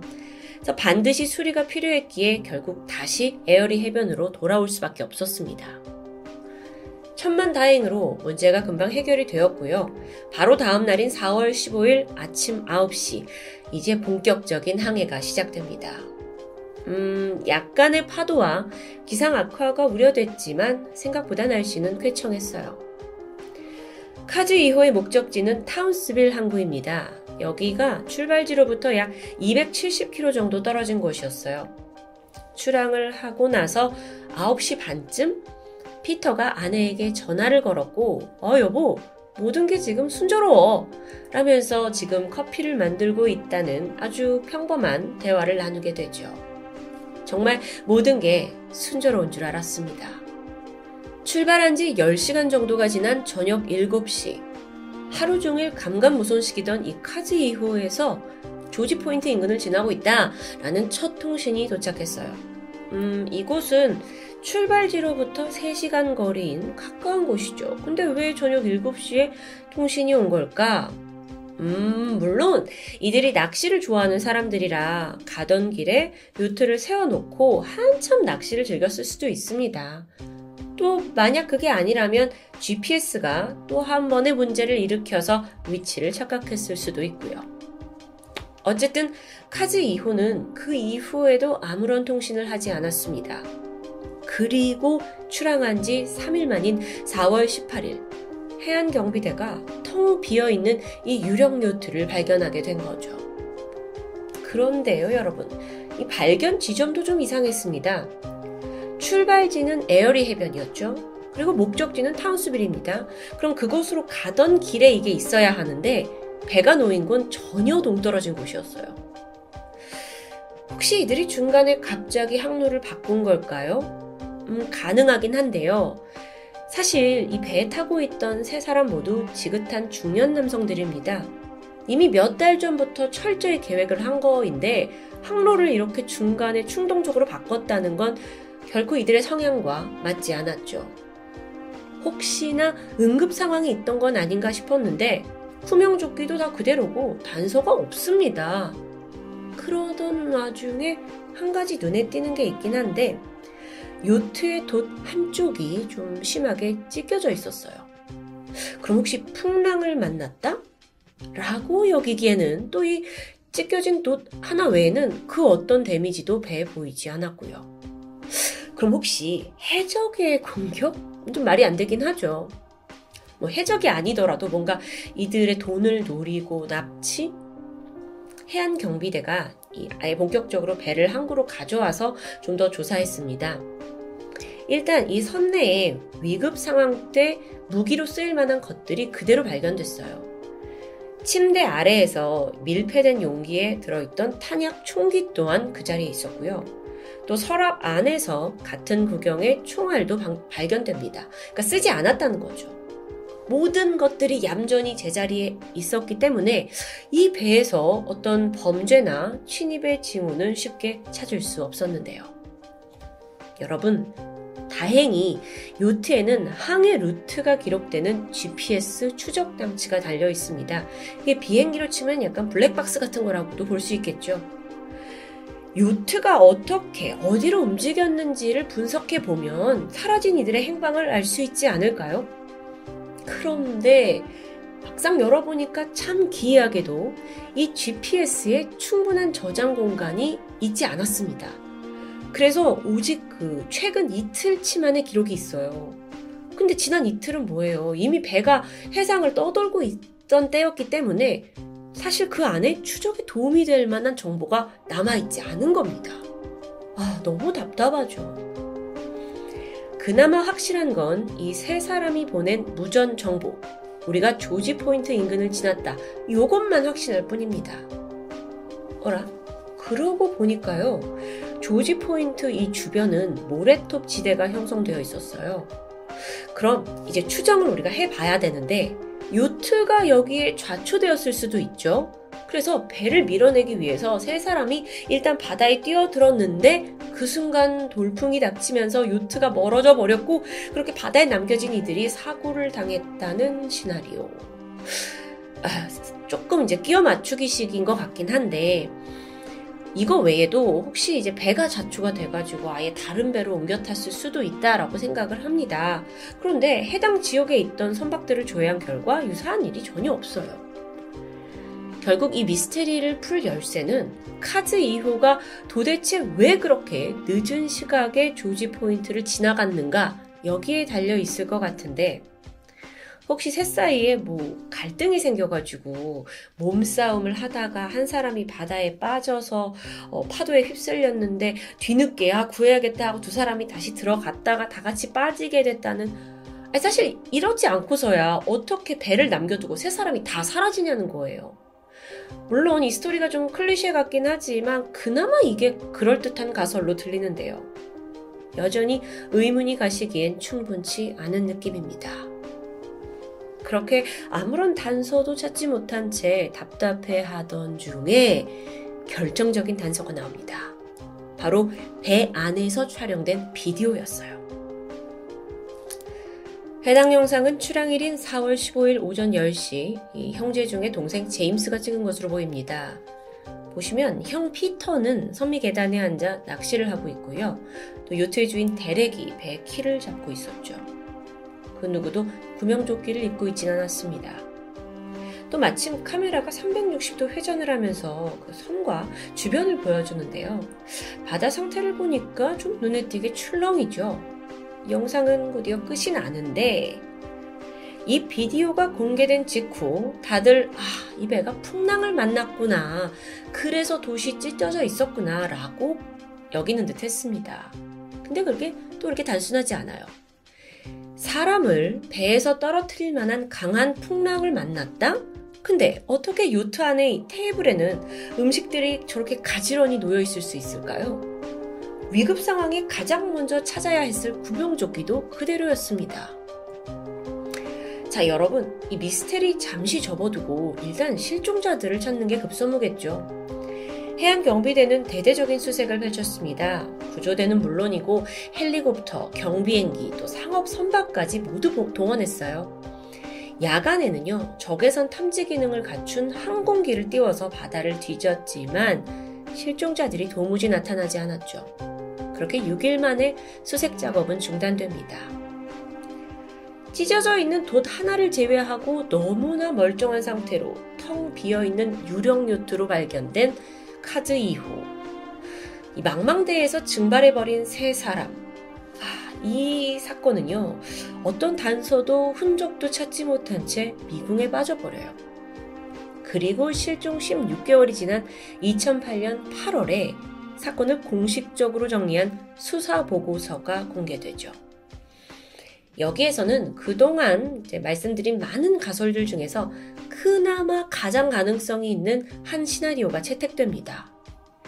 자, 이제부터 말할 내용은 그 시나리오를 바탕으로 구성된 거죠. 사건은 마지막 통신이 이루어진 조지 포인트 인근에서 벌어졌습니다. 비디오에서 볼 수 있듯이 형 피터가 낚시를 하고 있었어요. 그런데 미끼가 방향키에 걸렸고 이걸 푸는 과정에서 사고로 배 밖으로 떨어집니다. 즉각 이제 비디오를 찍고 있던 동생 제입스가 형을 구하러 바다에 뛰어들었죠. 그런데 같은 시각 이 대리기 배 키를 잡고 있었습니다. 그러니까 어, 이들 구해야 되잖아요. 그래서 급하게 배 엔진을 더 이제 돌리게 돼요. 그리고 돛을 내리고요. 그런데 그 과정에서 돛이 반대쪽으로 급격히 돌아갔고 이게 대렉에 몸을 쳐서 그 또한 바다에 빠지게 되었다는 결국 요트는 따라잡을 수 없는 속도로 이제 점점 멀어져 갔고 조난자들은 체력이 다해서 바다에서 익사할 수밖에 없었다. 라는 게 가설입니다. 어, 카즈 이후의 일부 흔적이 이 시나리오를 뒷받침하고 있어요. 그리고 물론 가능성 높은 가설 중의 하나일 뿐이죠. 하지만 실종자 가족들과 또 일부 현지 항해사들은 아 이거 말도 안 된다 라면서 동의할 수 없다고 반발했죠. 사실 이게 굉장히 어렵게 나온 결론이에요. 뭔가 결론이 나야 하니까 막 결론을 꾸겨 맞춘 듯한? 그래서 이 시나리오를 만든 검시관조차도 꼭 이렇다고 100% 단정할 순 없다라는 여지를 남겨두게 되죠. 여러분, 이런 유령배 관련 미스테리 사건에는 종종 음모론도 등장합니다. 그래서 미확인 수중 물체에 의해서 납치된 거다. 뭐 전설 속의 바다 괴물의 공격을 받았다까지 등등 이, 이런저런 이야기가 많았습니다. 하지만 답은 결국 찾지 못했죠. 그때 이후 카즈 2호 미스테리는 현대판 메리 셀레스트호라고 불리면서 세계의 미스테리로 남아버렸습니다. 메리 셀레스트호는 잘 아시다시피 가장 유명한 유령배라고 할 수 있겠죠. 톰에서도 다룬 적이 있었는데요. 이 또한 배가 덩그러니 혼자 남아 있었다는 점에서 유령 요트라는 씁쓸한 별칭이 붙게 되죠. 새 남성의 소중한 꿈을 실었던 요트가 한순간에 유령선으로 돌변한 이유가 무엇일까요? 그날의 진실은 도대체 뭔지 이 수수께끼의 답은 앞으로도 쉽게 풀릴 것 같지 않아 보입니다. 지금까지 토요미스테리 디바제시카였습니다.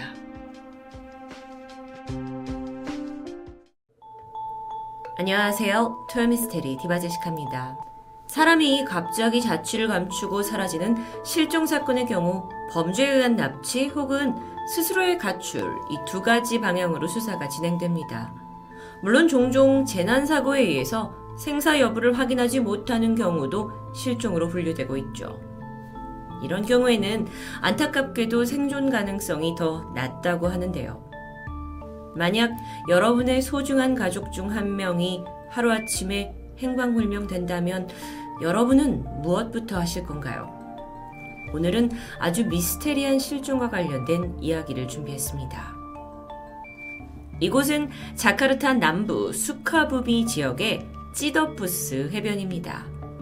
맑은 물과 아름다운 경관으로 많은 사람들에게 사랑받고 있는 관광 명소인데요. 지난 2017년 1월 8일 한 가족이 이곳으로 휴가를 오게 돼요. 그곳에는 52세의 니닝 수나르시 씨도 함께였죠. 모처럼 이 대가족이 모인 자리였어요. 그래서 후회 없이 놀아보자는 마음으로 그녀 또한 바다에 몸을 담그고 여동생과 손자와 함께 공을 주고받으며 즐거운 시간을 보내게 됩니다. 그러다 손자가 힘껏 던진 공이 좀 먼 곳으로 날아갑니다. 니닝 씨는 공을 가져오기 위해서 어, 더 수심이 깊은 곳으로 서서히 걸어가게 되는데요. 이때 가족들의 시선이 모두 그녀에게 쏠렸어요. 그 이유는 바로 니닝 씨 쪽으로 집채만한 파도가 밀려오고 있었기 때문입니다.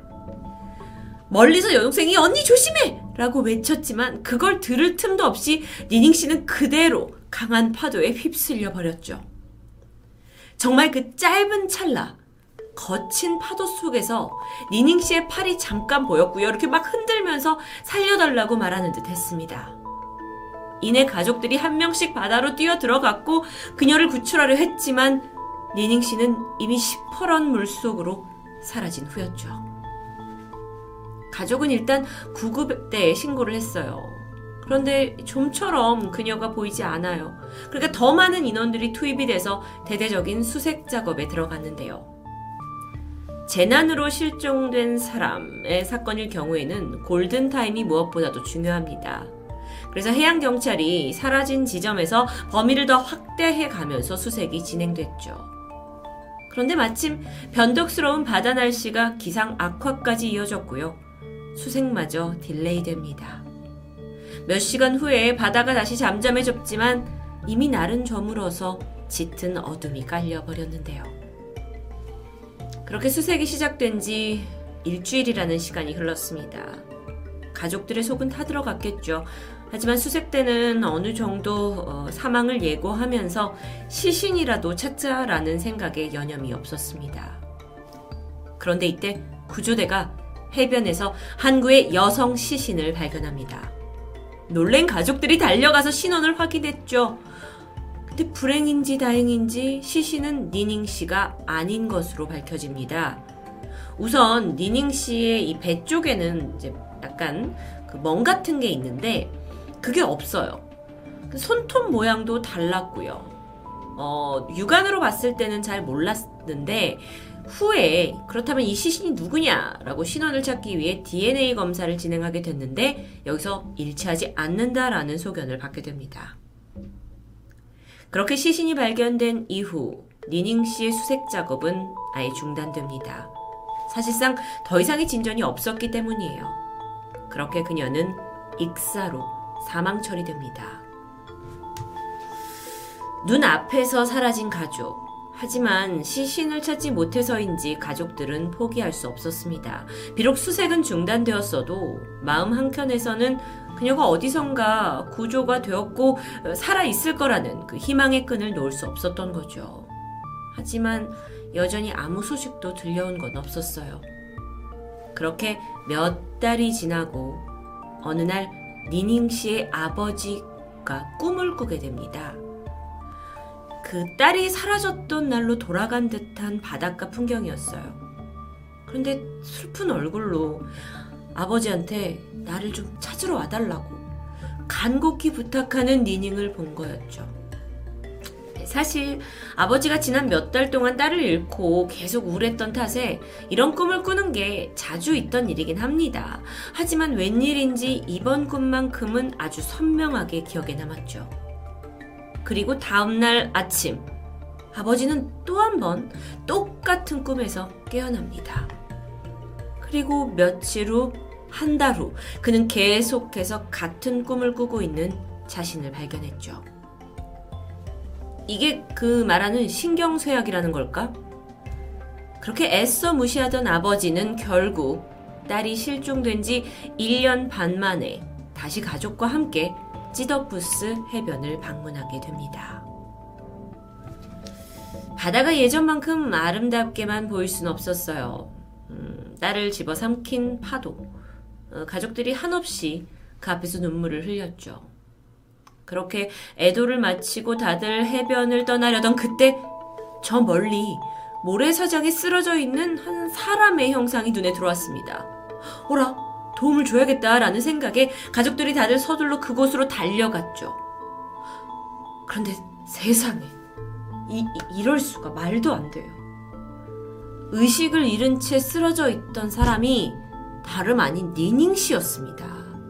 딱 얼굴을 보면 알아요. 그녀가 처음 파도에 집어삼켜진 채 사라진 그곳에서 약 500m 정도 떨어진 곳이었어요. 그러니까 가까운 곳이죠.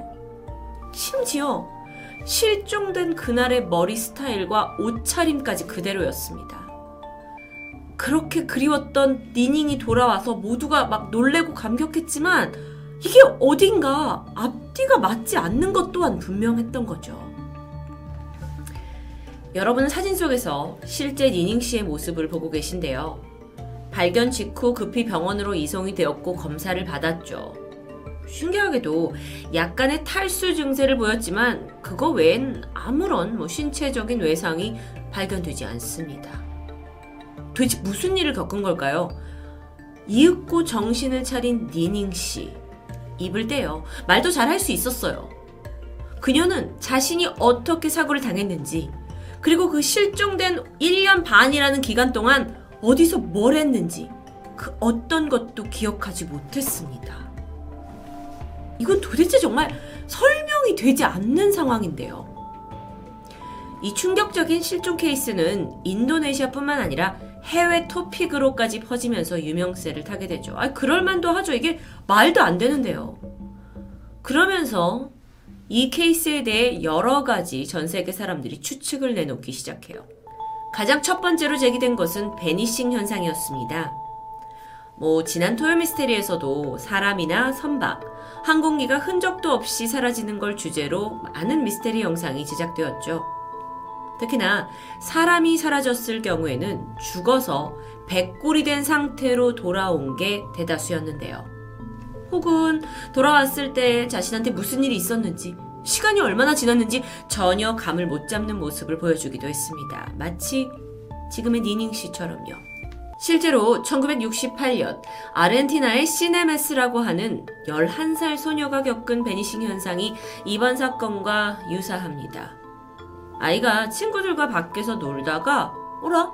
저게 되게 흰 구름 같은 거, 뭐 안개 같은 게 굉장히 짙은 게 자기 쪽으로 막 오는 거예요. 그래서 안 되겠다, 집 안으로 들어가야겠다 하고 피하려 했지만 결국 빠르게 다가오는 이 안개에 갇혀서 아무것도 보이지 않았다고 말합니다. 그런데 이후 아이의 기억이 필름이 끊긴 듯 지워져요. 그리고 정신을 차리고 눈을 떴을 때는요, 자신의 집에서 몇천 킬로 떨어진 에스파냐에서 발견되었죠. 심지어 실종된 지 1년이나 지난 시점이었어요. 니닝시 케이스처럼 파도나 안개, 이런 자연적인 요소에 의해 장기간 행방불명됐다라는 게 유사점입니다. 그리고 정신을 차렸을 때 부분 기억 상실증에 걸려 있었다라는 것까지 상당한 공통점이 보이죠. 두 번째로 설득이 가능한 추측은 버뮤다 삼각지대에 관한 이야기입니다. 지난 5월 그 일본 해안의 버뮤다 삼각지대를 지나던 항공기가 실종된 사건을 다룬 적이 있었는데요. 자기장이나 메탄가스로 인해서 이 형성이 되었다라고 예상되는 버뮤다 삼각지대. 여기는 우리가 알고 있는 것보다 훨씬 많은 곳에 분포되어 있다고 추정됩니다. 그래서 일부 사람들은 니닝 씨가 파도에 휩쓸려서 바다를 표류하다가 어디론가 떠내려가서 버뮤다 지역에 빠졌고 잠시 다른 차원의 공간을 경험하고 온 게 아니냐라고 주장합니다. 그런데요, 강한 물살에 맨몸으로 휩쓸려서 사라졌던 사람이 상처 하나 입지 않고 온전하게 그 옷과 그 머리 그대로 돌아온다는 게 과연 가능한 일일까요? 머리조차 길지 않았어요. 한 1년 반이 지났는데도요. 아, 이 사건 제가 지금 설명하면서도 너무 말이 안 됩니다. 마지막으로는요, UFO 납치설입니다. 니닝 씨는 소위 외계인에게 납치됐다라고 주장을 하는 사람들과 아주 유사한 패턴을 가지고 있어요. 미지의 외계 생명체가 그녀를 타겟으로 잡아서 관찰하다가 생체 실험에 사용하기 위해 납치했고 목적을 달성한 후에 다시 같은 장소로 비슷한 장소로 돌려놓았다라는 주장인데요. 사례가 있습니다. 1975년 애리조나에서 목수로 일하던 월튼 트래비스 씨는 벌목을 하던 중에 강한 빛이 자신을 강타하는 걸 느꼈고 이후 정신을 차려보니까 5일이라는 시간이 지나 있었죠. 무슨 일이야 이게? 5일 동안 내가 왜 정신을 못 차린 거야? 그래서 이 기억을 찾기 위해서 최면 치료를 받게 되는데 그 최면 속에서 그는 커다란 머리와 눈을 가진 마치 인간이 아닌 것 같은 존재에게 자신이 붙잡혀 있었다라는 사실을 기억해냅니다. 신기하죠? 이런 유사한 사례들이 존재하다 보니 니닝 씨 역시 비슷한 가설로 설명될 듯 합니다. 네티즌들은 여기에 그치지 않고 니닝 씨 또한 최면 검사나 어, 정밀 검사를 받아야 된다라고 말하기도 하는데요. 그렇다면 진실은 무엇일까요? 세계의 이목이 집중된 이 상황에서 인도네시아 당국은 발표를 통해서 논란을 일축시킵니다. 니닝 씨가 은행에 막대한 은행 빚이 있었어요. 그게 감당할 수 없을 만큼 불어나니까 차자극을 벌여서 스스로 실종을 자초했던 것이다 라고 설명하게 된 거죠. 그럴 수도 있겠구나 싶은데요. 그럼 왜 돌아오신 걸까요? 아니, 이제 사망 처리되려면 끝까지 사망 처리가 되어야 빚이 다 탕감이 될 텐데 왜 돌아온 거지? 이런 정부 발표와는 다르게 니닝 씨 가족들은 그녀의 귀환이 축복이다. 신이 내려준 축복이다. 초자연적인 현상이다. 라는 주장을 굽히지 않고 있습니다. 일각에서도 그녀가 중증 당뇨병을 앓고 있었는데 실종된 기간 동안 뭐 병원 방문한 기록도 없고 약도 없었을 텐데 어떻게 살아남았을까? 라면서 정부 발표를 쉽게 믿지 못하는 눈치인데요. 실종된 1년 6개월이라는 시간 동안 도대체 무슨 일을 겪은 건지는 니닝 씨만 알고 있을 겁니다. 하지만 사건이 크게 이슈화된 후 가족들은 미디어와 어떠한 접촉도 하고 있지 않습니다. 이 사건은 제가 최근에 소개한 일화들 중에서 정말 가장 저를 좀 충격적이게 만든 것 같은데요. 정말 인간이 아직 알지 못하는 그 미스테리한 세계인 건지 아니면 정말 단순히 빚을 탕감받으려고 벌인 자작극일 뿐인지 결국 이 사건은 풀지 못할 궁금증만을 남겨버렸습니다. 니닝 스나리쉬 씨, 전 정말 진실을 알고 싶습니다. 토요미스테리 디바제식합니다. 안녕하세요. 토요미스테리 디바제식합니다. 미국 필라델피아에 거주하는 그래피티 디자이너 크리스티 양은 평소 집 주변을 산책하는 것이 중요한 하루 일과 중 하나였습니다. 도시 곳곳에 자유롭게 남겨진 이 그래피티 벽화들을 통해서 아이디어와 영감을 얻을 수 있기 때문이었죠. 그러던 지난 2005년, 길을 걷던 그는 습관적으로 도로 곳곳을 유심히 살펴보고 있었습니다. 그런 그의 시선에 순간 생전 처음 보는 문양 하나가 포착됐죠. 바로 이 사진인데요. 아스팔트 바닥에 박혀 있는 알록달록한 모양의 타일입니다. 이미 수많은 사람들이 그 위를 지나갔는지 타일 곳곳은 깨져 있었습니다. 그런데 거기에 어떤 글씨가 남겨져 있는데 이게 아무리 봐도 도저히 의미를 알 수 없는 문장들이었죠. 우리말로 해석을 해볼까요? 토인비 아이디어, 음, 토인비 아이디어 무슨 뜻인지 모르겠죠. 두 번째 문장은 In Kubrick's 2001. 그러니까 이건 2001년에 개봉한 영화 큐브릭을 말하고 있는 것 같습니다. Resurrect Dead. 죽은 자를 부활시키다. On Planet Jupiter. 목성에서. 아니, 그, 글쎄요. 이건 뭐 약간 신개념 바이럴 마케팅이었을까요? 흥미를 느낀 크리스티안은 이걸 사진으로 찍어뒀고 곧이어 자신의 블로그에 공유합니다. 그리고 얼마 후 놀라운 댓글들이 달리기 시작했죠. 자기네 동네에서도 이 타일을 발견했다는 사람들이 속속 등장하는 겁니다. 크리스티안이 살고 있던 펜실베니아주 필라델피아, 여기뿐만이 아니라 뉴욕, 코네티컷, 뉴저지, 보스턴, 캔자스시티까지 이게 대략 세어봐도 약 24개 이상의 미국 주요 도시 곳곳에서 수백 개의 일명 토인비 타일이 목격됩니다. 발견된 타일은 대부분 자동차 번호판 정도의 크기였습니다. 가로 30, 세로 15. 이 정도였는데 타일의 색깔이나 디자인은 다 조금씩 다르지만 내용은 앞서 소개한 문구와 다 동일하죠.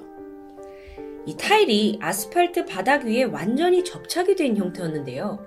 그러다 보니까 이걸 제거하기 위해서는 아스팔트를 아예 드러내는 작업이 필요합니다.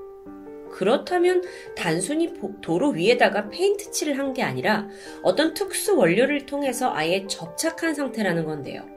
아니, 그럼 혹시 아스팔트가 깔리는 과정에서 의도적으로 설치된 뭐 공공작품 같은 건 아닐까요? 여기에 대해서 펜실베니아주 공무원의 답변은 단호했습니다. 오히려 자신들은 토인비 타일이 발견될 경우에 제보를 받아서 곧장 그걸 제거하고 있다고 해요. 그러니까 정부의 허가 없이 누군가 무단으로 설치를 한 겁니다. 토인비 타일에 대한 미스테리가 짙어지면서 사람들은 타일에 새겨진 이 메시지를 해석하기 시작합니다. 가장 먼저 토인비라는 단어에 주목을 했는데 그 결과 예상치 못한 인물이 떠올라요. 바로 영국의 저명한 역사가인 아놀드 조셉 토인비. 그는 문명의 역사에 대해 집중적으로 연구한 사람인데요. 어떤 이론을 주장했느냐? 전 세계에 여러 문명이 탄생하고 흥했다가 쇠퇴하는 그 과정에 역사가 탄생한다 라고 주장한 인물이었죠. 그런데 토인비 박사는 타일이 발견되기도 훨씬 전인 1975년 이미 세상을 떠난 상태입니다. 그렇다면 두 번째 문장, 2001 큐브릭 영화, 이건 뭘 의미할까요? 일단은 1968년에 스탠리 큐브릭 감독의 영화 2001 스페이스 오디세이를 지칭한 듯 합니다. 영화 제목 안에 2001이 들어가죠. 이 영화가 목성을 탐사하러 가는 우주 비행사들의 이야기를 다루고 있습니다. 그런데 여기서 주목할 점은 영화의 마지막 장면에 혼자 목성에 도달한 주인공이 침대에 누운 채로 점차 이제 다시 태아로 돌아가는 장면이 나옵니다. 어쩌면 이건 토인비 타일의 나머지 문장, 목성에서 죽은 자를 부활시킨다 라는 것과 좀 일맥상통하는 느낌이 드는데, 아니, 그런데 이게 역사학자 토인비 씨와는 무슨 관련이 있는 걸까요? 사실 인터넷상에는요, 토인비 타일에 심취해서 이걸 깊게 연구하는 커뮤니티가 생겼고요. 이들 주장에 따르면 역사학자 토인비는 생전에 인류가 앞으로 쭉 살아남기 위해서는 반드시 먼 미래를 만나야 한다. 즉, 새로운 문명을 찾아야 한다고 말한 적이 있습니다. 그럼 그게 바로 인류가 지구를 떠나서 목성을 식민지화하러 떠나는 그 영화 스페이스 오디세이와 맞닿아 있다라는 해석이죠. 어, 근데 잠깐만요. 여기서 갑자기 불현듯 생각나는 과거 톰이 다룬 영상이 있습니다. 미국 유타주에서 사막 한가운데서 발견된 이 정체모를 금속 기둥 기억하시나요? 이것도요, 영화 스페이스 오디세이 한 장면을 연상케 하는 일이 있었습니다. 참고로 이 사막 기둥 편도 정말 이 희한한 도시 미스테리 편인데 댓글에 제가 링크를 남겨두도록 하겠습니다.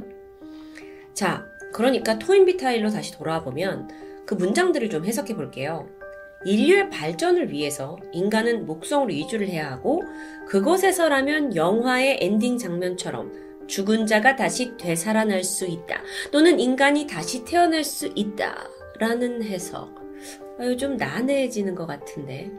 그런데 풀리지 않는 가장 중요한 사실이 남아 있습니다. 도대체 누가 무슨 이유로 이 메시지들을 타일로 퍼뜨리고 다니는 걸까요? 이건 분명 한두 명이 한 게 아닐 텐데요. 바로 이때 토인비 타일이 바로 자신 때문에 등장했다고 주장하는 사람이 나타납니다. 그는 바로 미국의 유명 극작가 데이비드 마멧. 자신이 과거 1983년에 새벽 4시 4am이라는 연극의 시나리오를 쓴 게 있는데 거기에 등장하는 대사가 바로 토인비 타일에 담긴 것과 아주 흡사하다고 설명하는 겁니다. 이 연극을 살펴보면 한 라디오 프로그램 진행자가 청취자하고 전화 통화를 하는 장면이 나옵니다. 그때 청취자는 큐브릭 영화가 토인비의 사상을 바탕으로 하고 있고 목성으로 인류를 이주시키려는 비밀스러운 계획이라는 어, 뭐 듣기에는 좀 황당한 주장을 펼쳤죠. 물론 이 내용조차 데이비드 마멧이라는 작가가 순수하게 창작한 대사들이었는데요. 어쩐 일인지 이게 토인비 타일에 있는 문장들과 좀 내용이 흡사합니다. 그렇다면 결국 연극을 감명 깊게 본 누군가가 그 아이디어를 얻어가지고 타일을 만들어가지고 배포한다고 볼 수도 있겠죠. 그럼 도대체 그는 누구냐는 겁니다. 혹시 작가 본인? 아니면 가족? 연극 관계자? 이때 토인비 타일에 대한 비슷한 의문을 품은 사람이 있었습니다. 펜실베니아주에 거주하고 있던 예술가 저스틴. 그는 이 토인비 타일에 심취했고요. 이 진실을 파헤치기 위해서 무려 10년 가까운 시간 동안 타일을 추적하는 인물 중 하나입니다.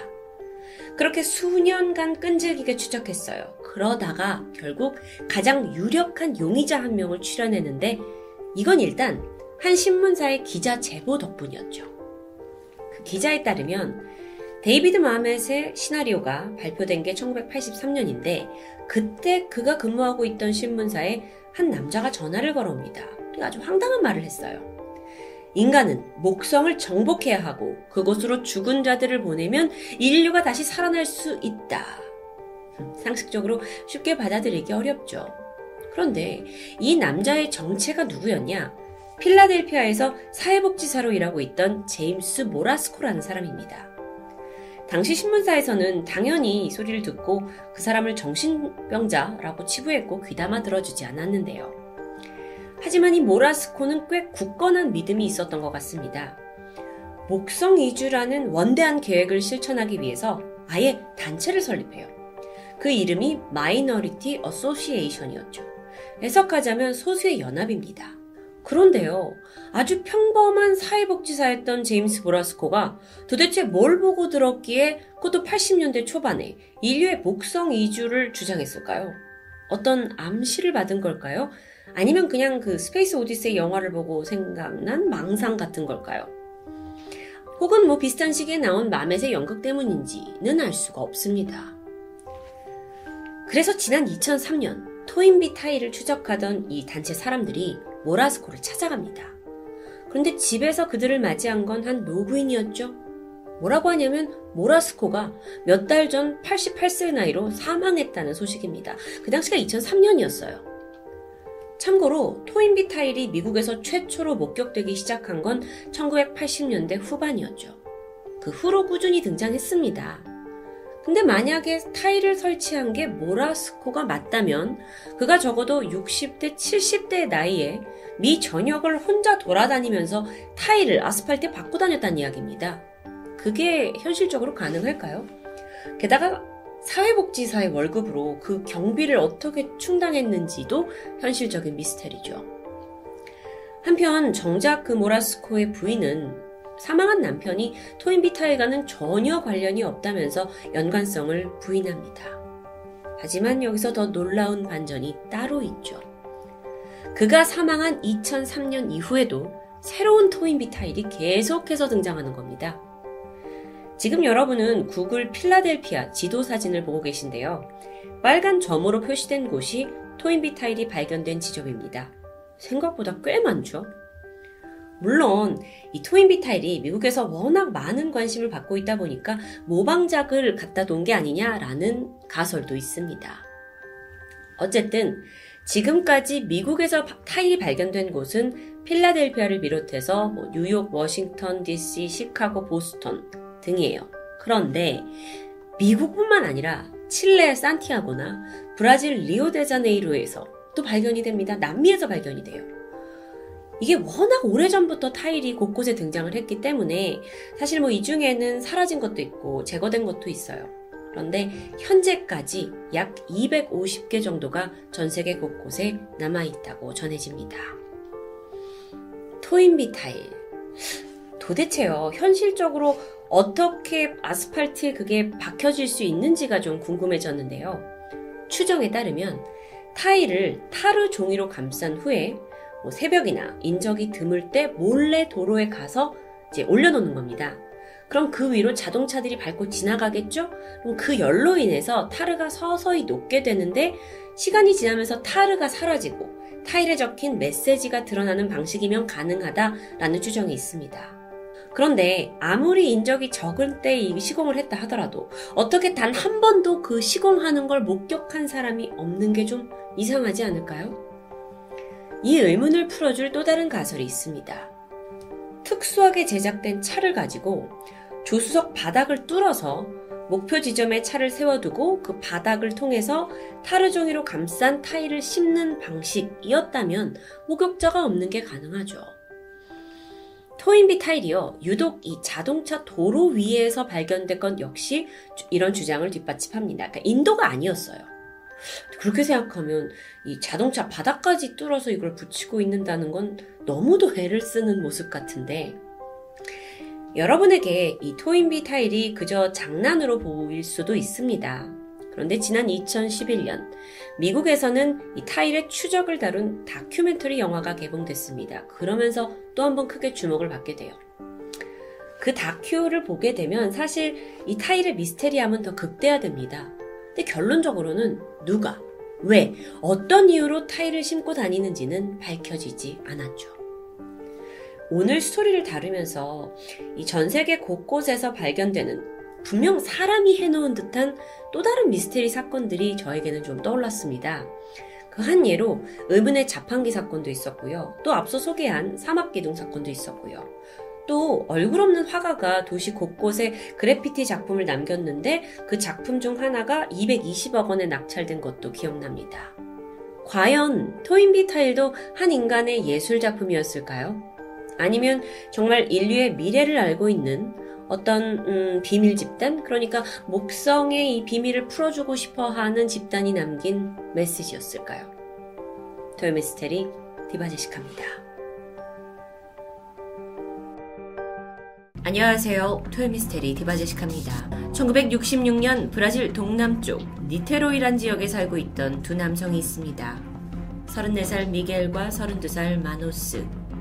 두 사람은 친한 친구이면서도 동시에 같은 직장 전자 수리공으로 일하면서 매일 얼굴을 보는 아주 가까운 사이였죠. 그러던 8월 17일입니다. 둘은 각자의 가족에게 뭐 작업에 필요한 몇 가지 제품을 사러 나간다고 말한 후 함께 버스에 탑승했습니다. 2시 반쯤 어떤 지역에 도착을 했고요. 거기에 동네 구멍가게에 들려서 몇 가지 물건을 사게 되는데요. 전자 부품이었을까요? 아니요. 그들의 손에는 우비와 물 한 병, 그리고 수건이 들려 있었습니다. 미겔과 마누엘은 이 물건들은 뭘 하려고 했을까요? 그 구멍가게 사장님의 목격담에 의하면 두 사람 모두 아주 긴장된 표정이었고 무엇보다도 눈에 들어오는 건 두 사람이 마치 결혼식에라도 가듯 정장을 맞춰 입고 있었다는 겁니다. 뭐 어쨌든 우비와 그 외의 물건, 수건 같은 건뭐 유독 그날 비가 좀 많이 왔기 때문에 그게 뭐 수상할 일은 아니었어요. 어쨌든 이후 그들은 빈템 언덕 쪽으로 올라갔죠. 마치 누군가에게 쫓기기라도 하듯 아주 다급해 보였습니다. 연속해서 손목 시계를 확인했다고 해요. 이후 미겔과 마누엘을 목격한 사람은 없습니다. 그렇게 비가 온 다음 날이에요. 어제와 다르게 날이 쨍쨍했고 동네 꼬마 한 명이 빈템 언덕에 올라가서 연을 날리고 있었는데요. 그러다가 줄이 나무에 걸려서 투덜거리면서 나무 쪽으로 다가가는데 한눈에 낯선 형태가 보였습니다. 가지런히 누워있는 두 명의 남성. 우비를 입고 있었죠. 그런데 둘 다 비슷한 자세로 누워서는 가면을 쓰고 하늘을 바라보며 누워 있습니다. 꼬마는 그들에게 다가갔죠. 숨을 쉬고 있지 않습니다. 그리고 이들은 미겔과 마누엘입니다. 곧이어 지역 경찰이 출동을 했고 현장을 둘러보게 되는데 사람들이 죽음을 그냥 받아들이듯 아주 곱게 누워 있었어요. 그리고 옆에는 잘 접혀져 있는 수건 두 개와 물병이 있었고요. 그런데 이때 눈에 띄는 건 수첩이었습니다. 안에는 시간별로 자신들의 행동을 적어 놓은 내용이 기록되어 있었죠. 그걸 좀 잠깐 보면 4시 반 정해진 장소에 도착 6시 반 캡슐을 먹고 금속 마스크를 착용 후 신호를 기다리는 중. 나중에 조사를 해보니 이들이 입에 넣었다는 그 캡슐 안에는 다량의 환각제가 들어있었습니다. 그리고 이들이 발견 당시 아주 특이한 점이 있었는데요. 두 사람이 쓰고 있던 마스크는 사실 눈만 가릴 수 있는 안대처럼 생긴 철 마스크입니다. 이게 어디서 쉽게 살 수 있는 형태가 절대 아니에요. 쉽사리 이 상황이 이해되지가 않죠. 그런데 이때 더 충격적인 부검 결과가 나옵니다. 두 사람 모두 장기가 알아볼 수 없을 만큼 심각하게 손상되어 있다는 것이었죠. 근데 이게 환각제에 의한 것은 아니었습니다. 그렇다면 일단 이들은 무슨 일을 당해서 사망한 걸까요? 강도의 소행 아니었을까라고 생각했지만 두 사람 모두 시계를 그대로 차고 있었어요. 워낙 한적한 언덕이다 보니까 누군가에게 살해를 당했다? 그렇다면 저항한 흔적이 있어야 할 건데 둘은 사망한 모습조차 너무 가지런했죠. 아, 그렇다면 납치를 당한 걸까? 집에서 떨어진 빈템 언덕까지 버스를 타고 온 당사자들이 바로 이 사람들이에요. 그렇다면 혹시 스스로 목숨을? 문제는 이후에 조사를 해봐도 두 사람이 그럴 만한 이유가 도저히 없었습니다. 그렇게 이 둘의 의문의 죽음 이후 마을에는 여러 소문이 돌았어요. 경찰도 뭐 가족도 실마리를 제대로 풀지 못하던 찰나에 미겔과 마누엘의 또 다른 친구 엘시오가 가까스로 입을 엽니다. 그의 주장에 의하면 사실 두 사람은 UFO를 만나기 위해 빈테먼덕에 갔다는 거예요. 미겔과 마누엘은 UFO에 지대한 관심을 보이던 소위 매니아들이었습니다. 그들이 사망하기 두 달 전쯤 엘시오와 함께 이 세 사람이 화성과 접촉을 하겠다라는 목적을 가지고 마누엘의 정원에다가 뭐 특이한 장치를 만들었다고 해요. 근데 이게 뭐 폭발해 버려서 실패로 돌아갔죠. 이 미겔과 마누엘이 전자수리공이었기 때문에 이런 기계를 다루는 것에는 능숙했던 것 같습니다. 근데 어쨌든 뭐 이게 집안 정원에다까지 이런 걸 해놨다라는 건 이 세 사람이 지구 밖 존재에 대한 어떤 강한 열정을 가지고 있었다라는 걸 보여주는 대목이었죠. 그러다가 드디어 마누엘과 미겔이 UFO가 자주 출몰한다는 지역을 알아냈고 그 중에 가장 유명하다는 빈테먼덕을 타겟으로 잡았던 겁니다. UFO 매니아들이었으니까 UFO를 만약 우리가 만나게 되면 엄청난 양의 빛이 나올 거다. 이런 추정하에 눈을 보호하고자 직접 철안대까지 제작하게 된 거였죠. 자, 여기까지는 좀 어느 정도 이해할 수 있었는데요. 문제는 이들이 다량의 환각제를 준비했고 이걸 복용했다는 겁니다. 그들이 외계인을 만나려면 무조건 이걸 먹어야 한다고 믿었다는데요. 실제로요, 빈테번덕에서 이들은 그 한두 알의 환각제가 아니라 최소 5개에서 10알 정도의 캡슐을 복용했습니다. 그렇다면 죽음의 직접적인 원인이 약일 수 있지 않냐? 만약에 환각제를 술과 복용을 했다면 심장마비로 사망할 수 있죠. 하지만 그들 옆에 있던 건 물 한 병이었습니다. 그러니까 물과 같이 먹은 거예요. 게다가 조사를 조금 더 해보니까요. 아, 두 사람이 이전부터 이 환각제를 꾸준히 복용해왔던 게 밝혀져요. 가족들은 얘네 둘이 그렇게 폭이 잘 챙겨 먹길래 그냥 영양제를 먹는 줄 알아서 대수롭지 않게 여겼습니다. 건강을 잘 신경 쓰는구나 라고 생각했죠. UFO에 완전히 매니악처럼 미쳐있던 두 남자. 빈템 언덕에서 장기가 심하게 손상된 채 발견되었고 눈에는 철 한 대가 씌어진 상태였습니다. 환각제를 아무리 생각해도 사망 원인으로 보기 힘들다면 이들은 어쩌다가 사망하게 된 걸까요? 한편 이 두 사람이 사망한 그날 밤 이상한 일을 겪은 사람이 있습니다. 인근에 살고 있던 주부 사우스. 그녀는 남편과 새 아이를 태우고 밤길을 운전하고 있었는데요. 문득 저쪽 하늘에서 밝은 빛을 내는 무언가를 발견합니다. 점점 가까이 갈수록 타원형 형태처럼 보였고 언덕 꼭대기쯤에 걸쳐 있는 느낌이었죠. 이 사우스 씨는 저게 뭐지 하고 한참 실눈을 뜨고 보다가 옆에 있던 남편을 불러서 두 사람이 그걸 함께 보게 됩니다. 그리고 이 목격담은 8월 25일 지역신문에 실리게 되면서 논란의 중심이 되죠. 경찰은 쉽사리 믿을 수 없었습니다. 그래서 사실 확인을 위해서 다른 주민들도 이걸 봤는지 알아보게 되지만 추가적인 목격자는 없었죠. 사우스 씨 이거 관심 받고 싶어서 뻥치는 거 아닐까요?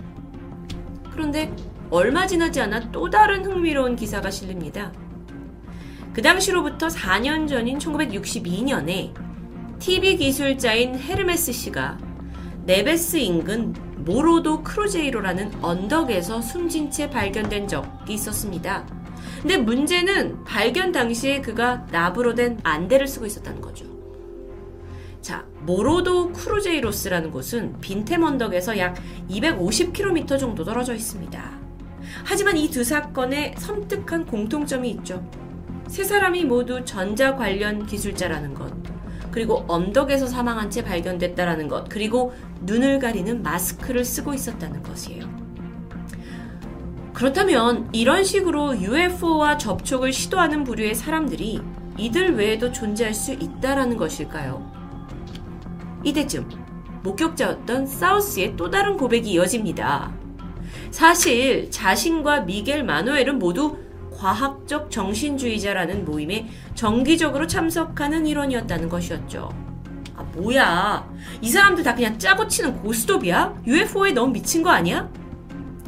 이후 사건은 흐지부지 되는 듯 했습니다.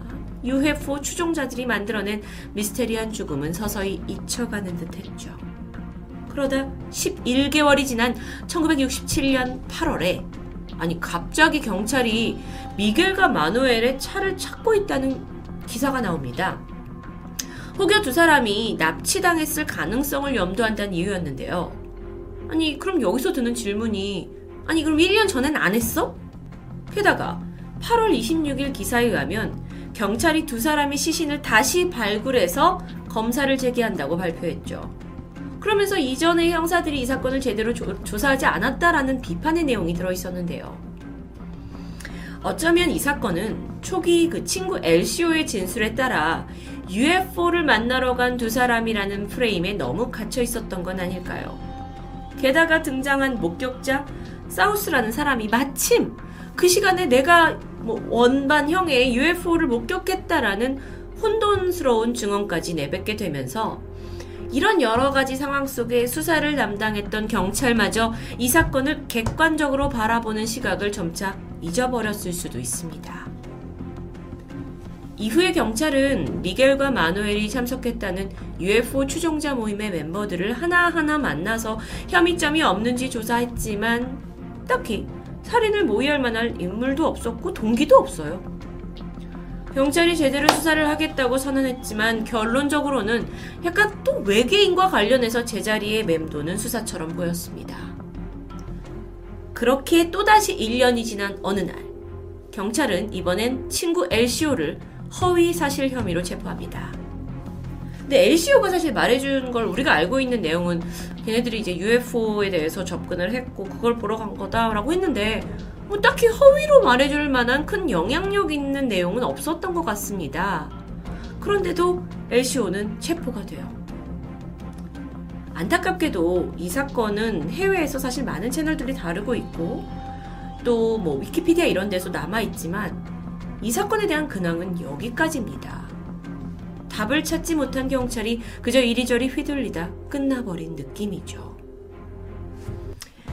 외적으로 봤을 때 어떤 흔적도 없었으니까 어떤 비접촉으로 인한 첨단 기술에 의해 사망한 것이다.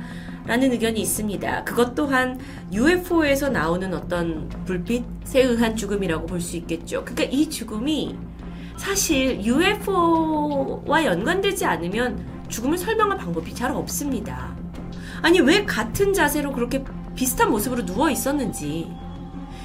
이들의 죽음은요, 이후에도 다큐멘터리로 제작이 되어서 많은 사람들에게 회자되었죠. 몇 차례 재수사를 했지만 역시 미겔과 마누엘의 사건은 미제로 남아 있습니다. 과연 그날 어떤 일을 당했던 걸까요? 정말 UFO를 탄 미지의 정체와 조우를 한 후에 목숨을 잃었던 걸까요? 그들이 보면 안 되는 것을 보게 된 걸까요? 미겔과 마누엘의 죽음이 50년이 지난 지금까지도 그들의 의문의 사망 사건은 사람들의 궁금증을 자극하고 있습니다. 지금까지 토요미스테리 디바제식합니다.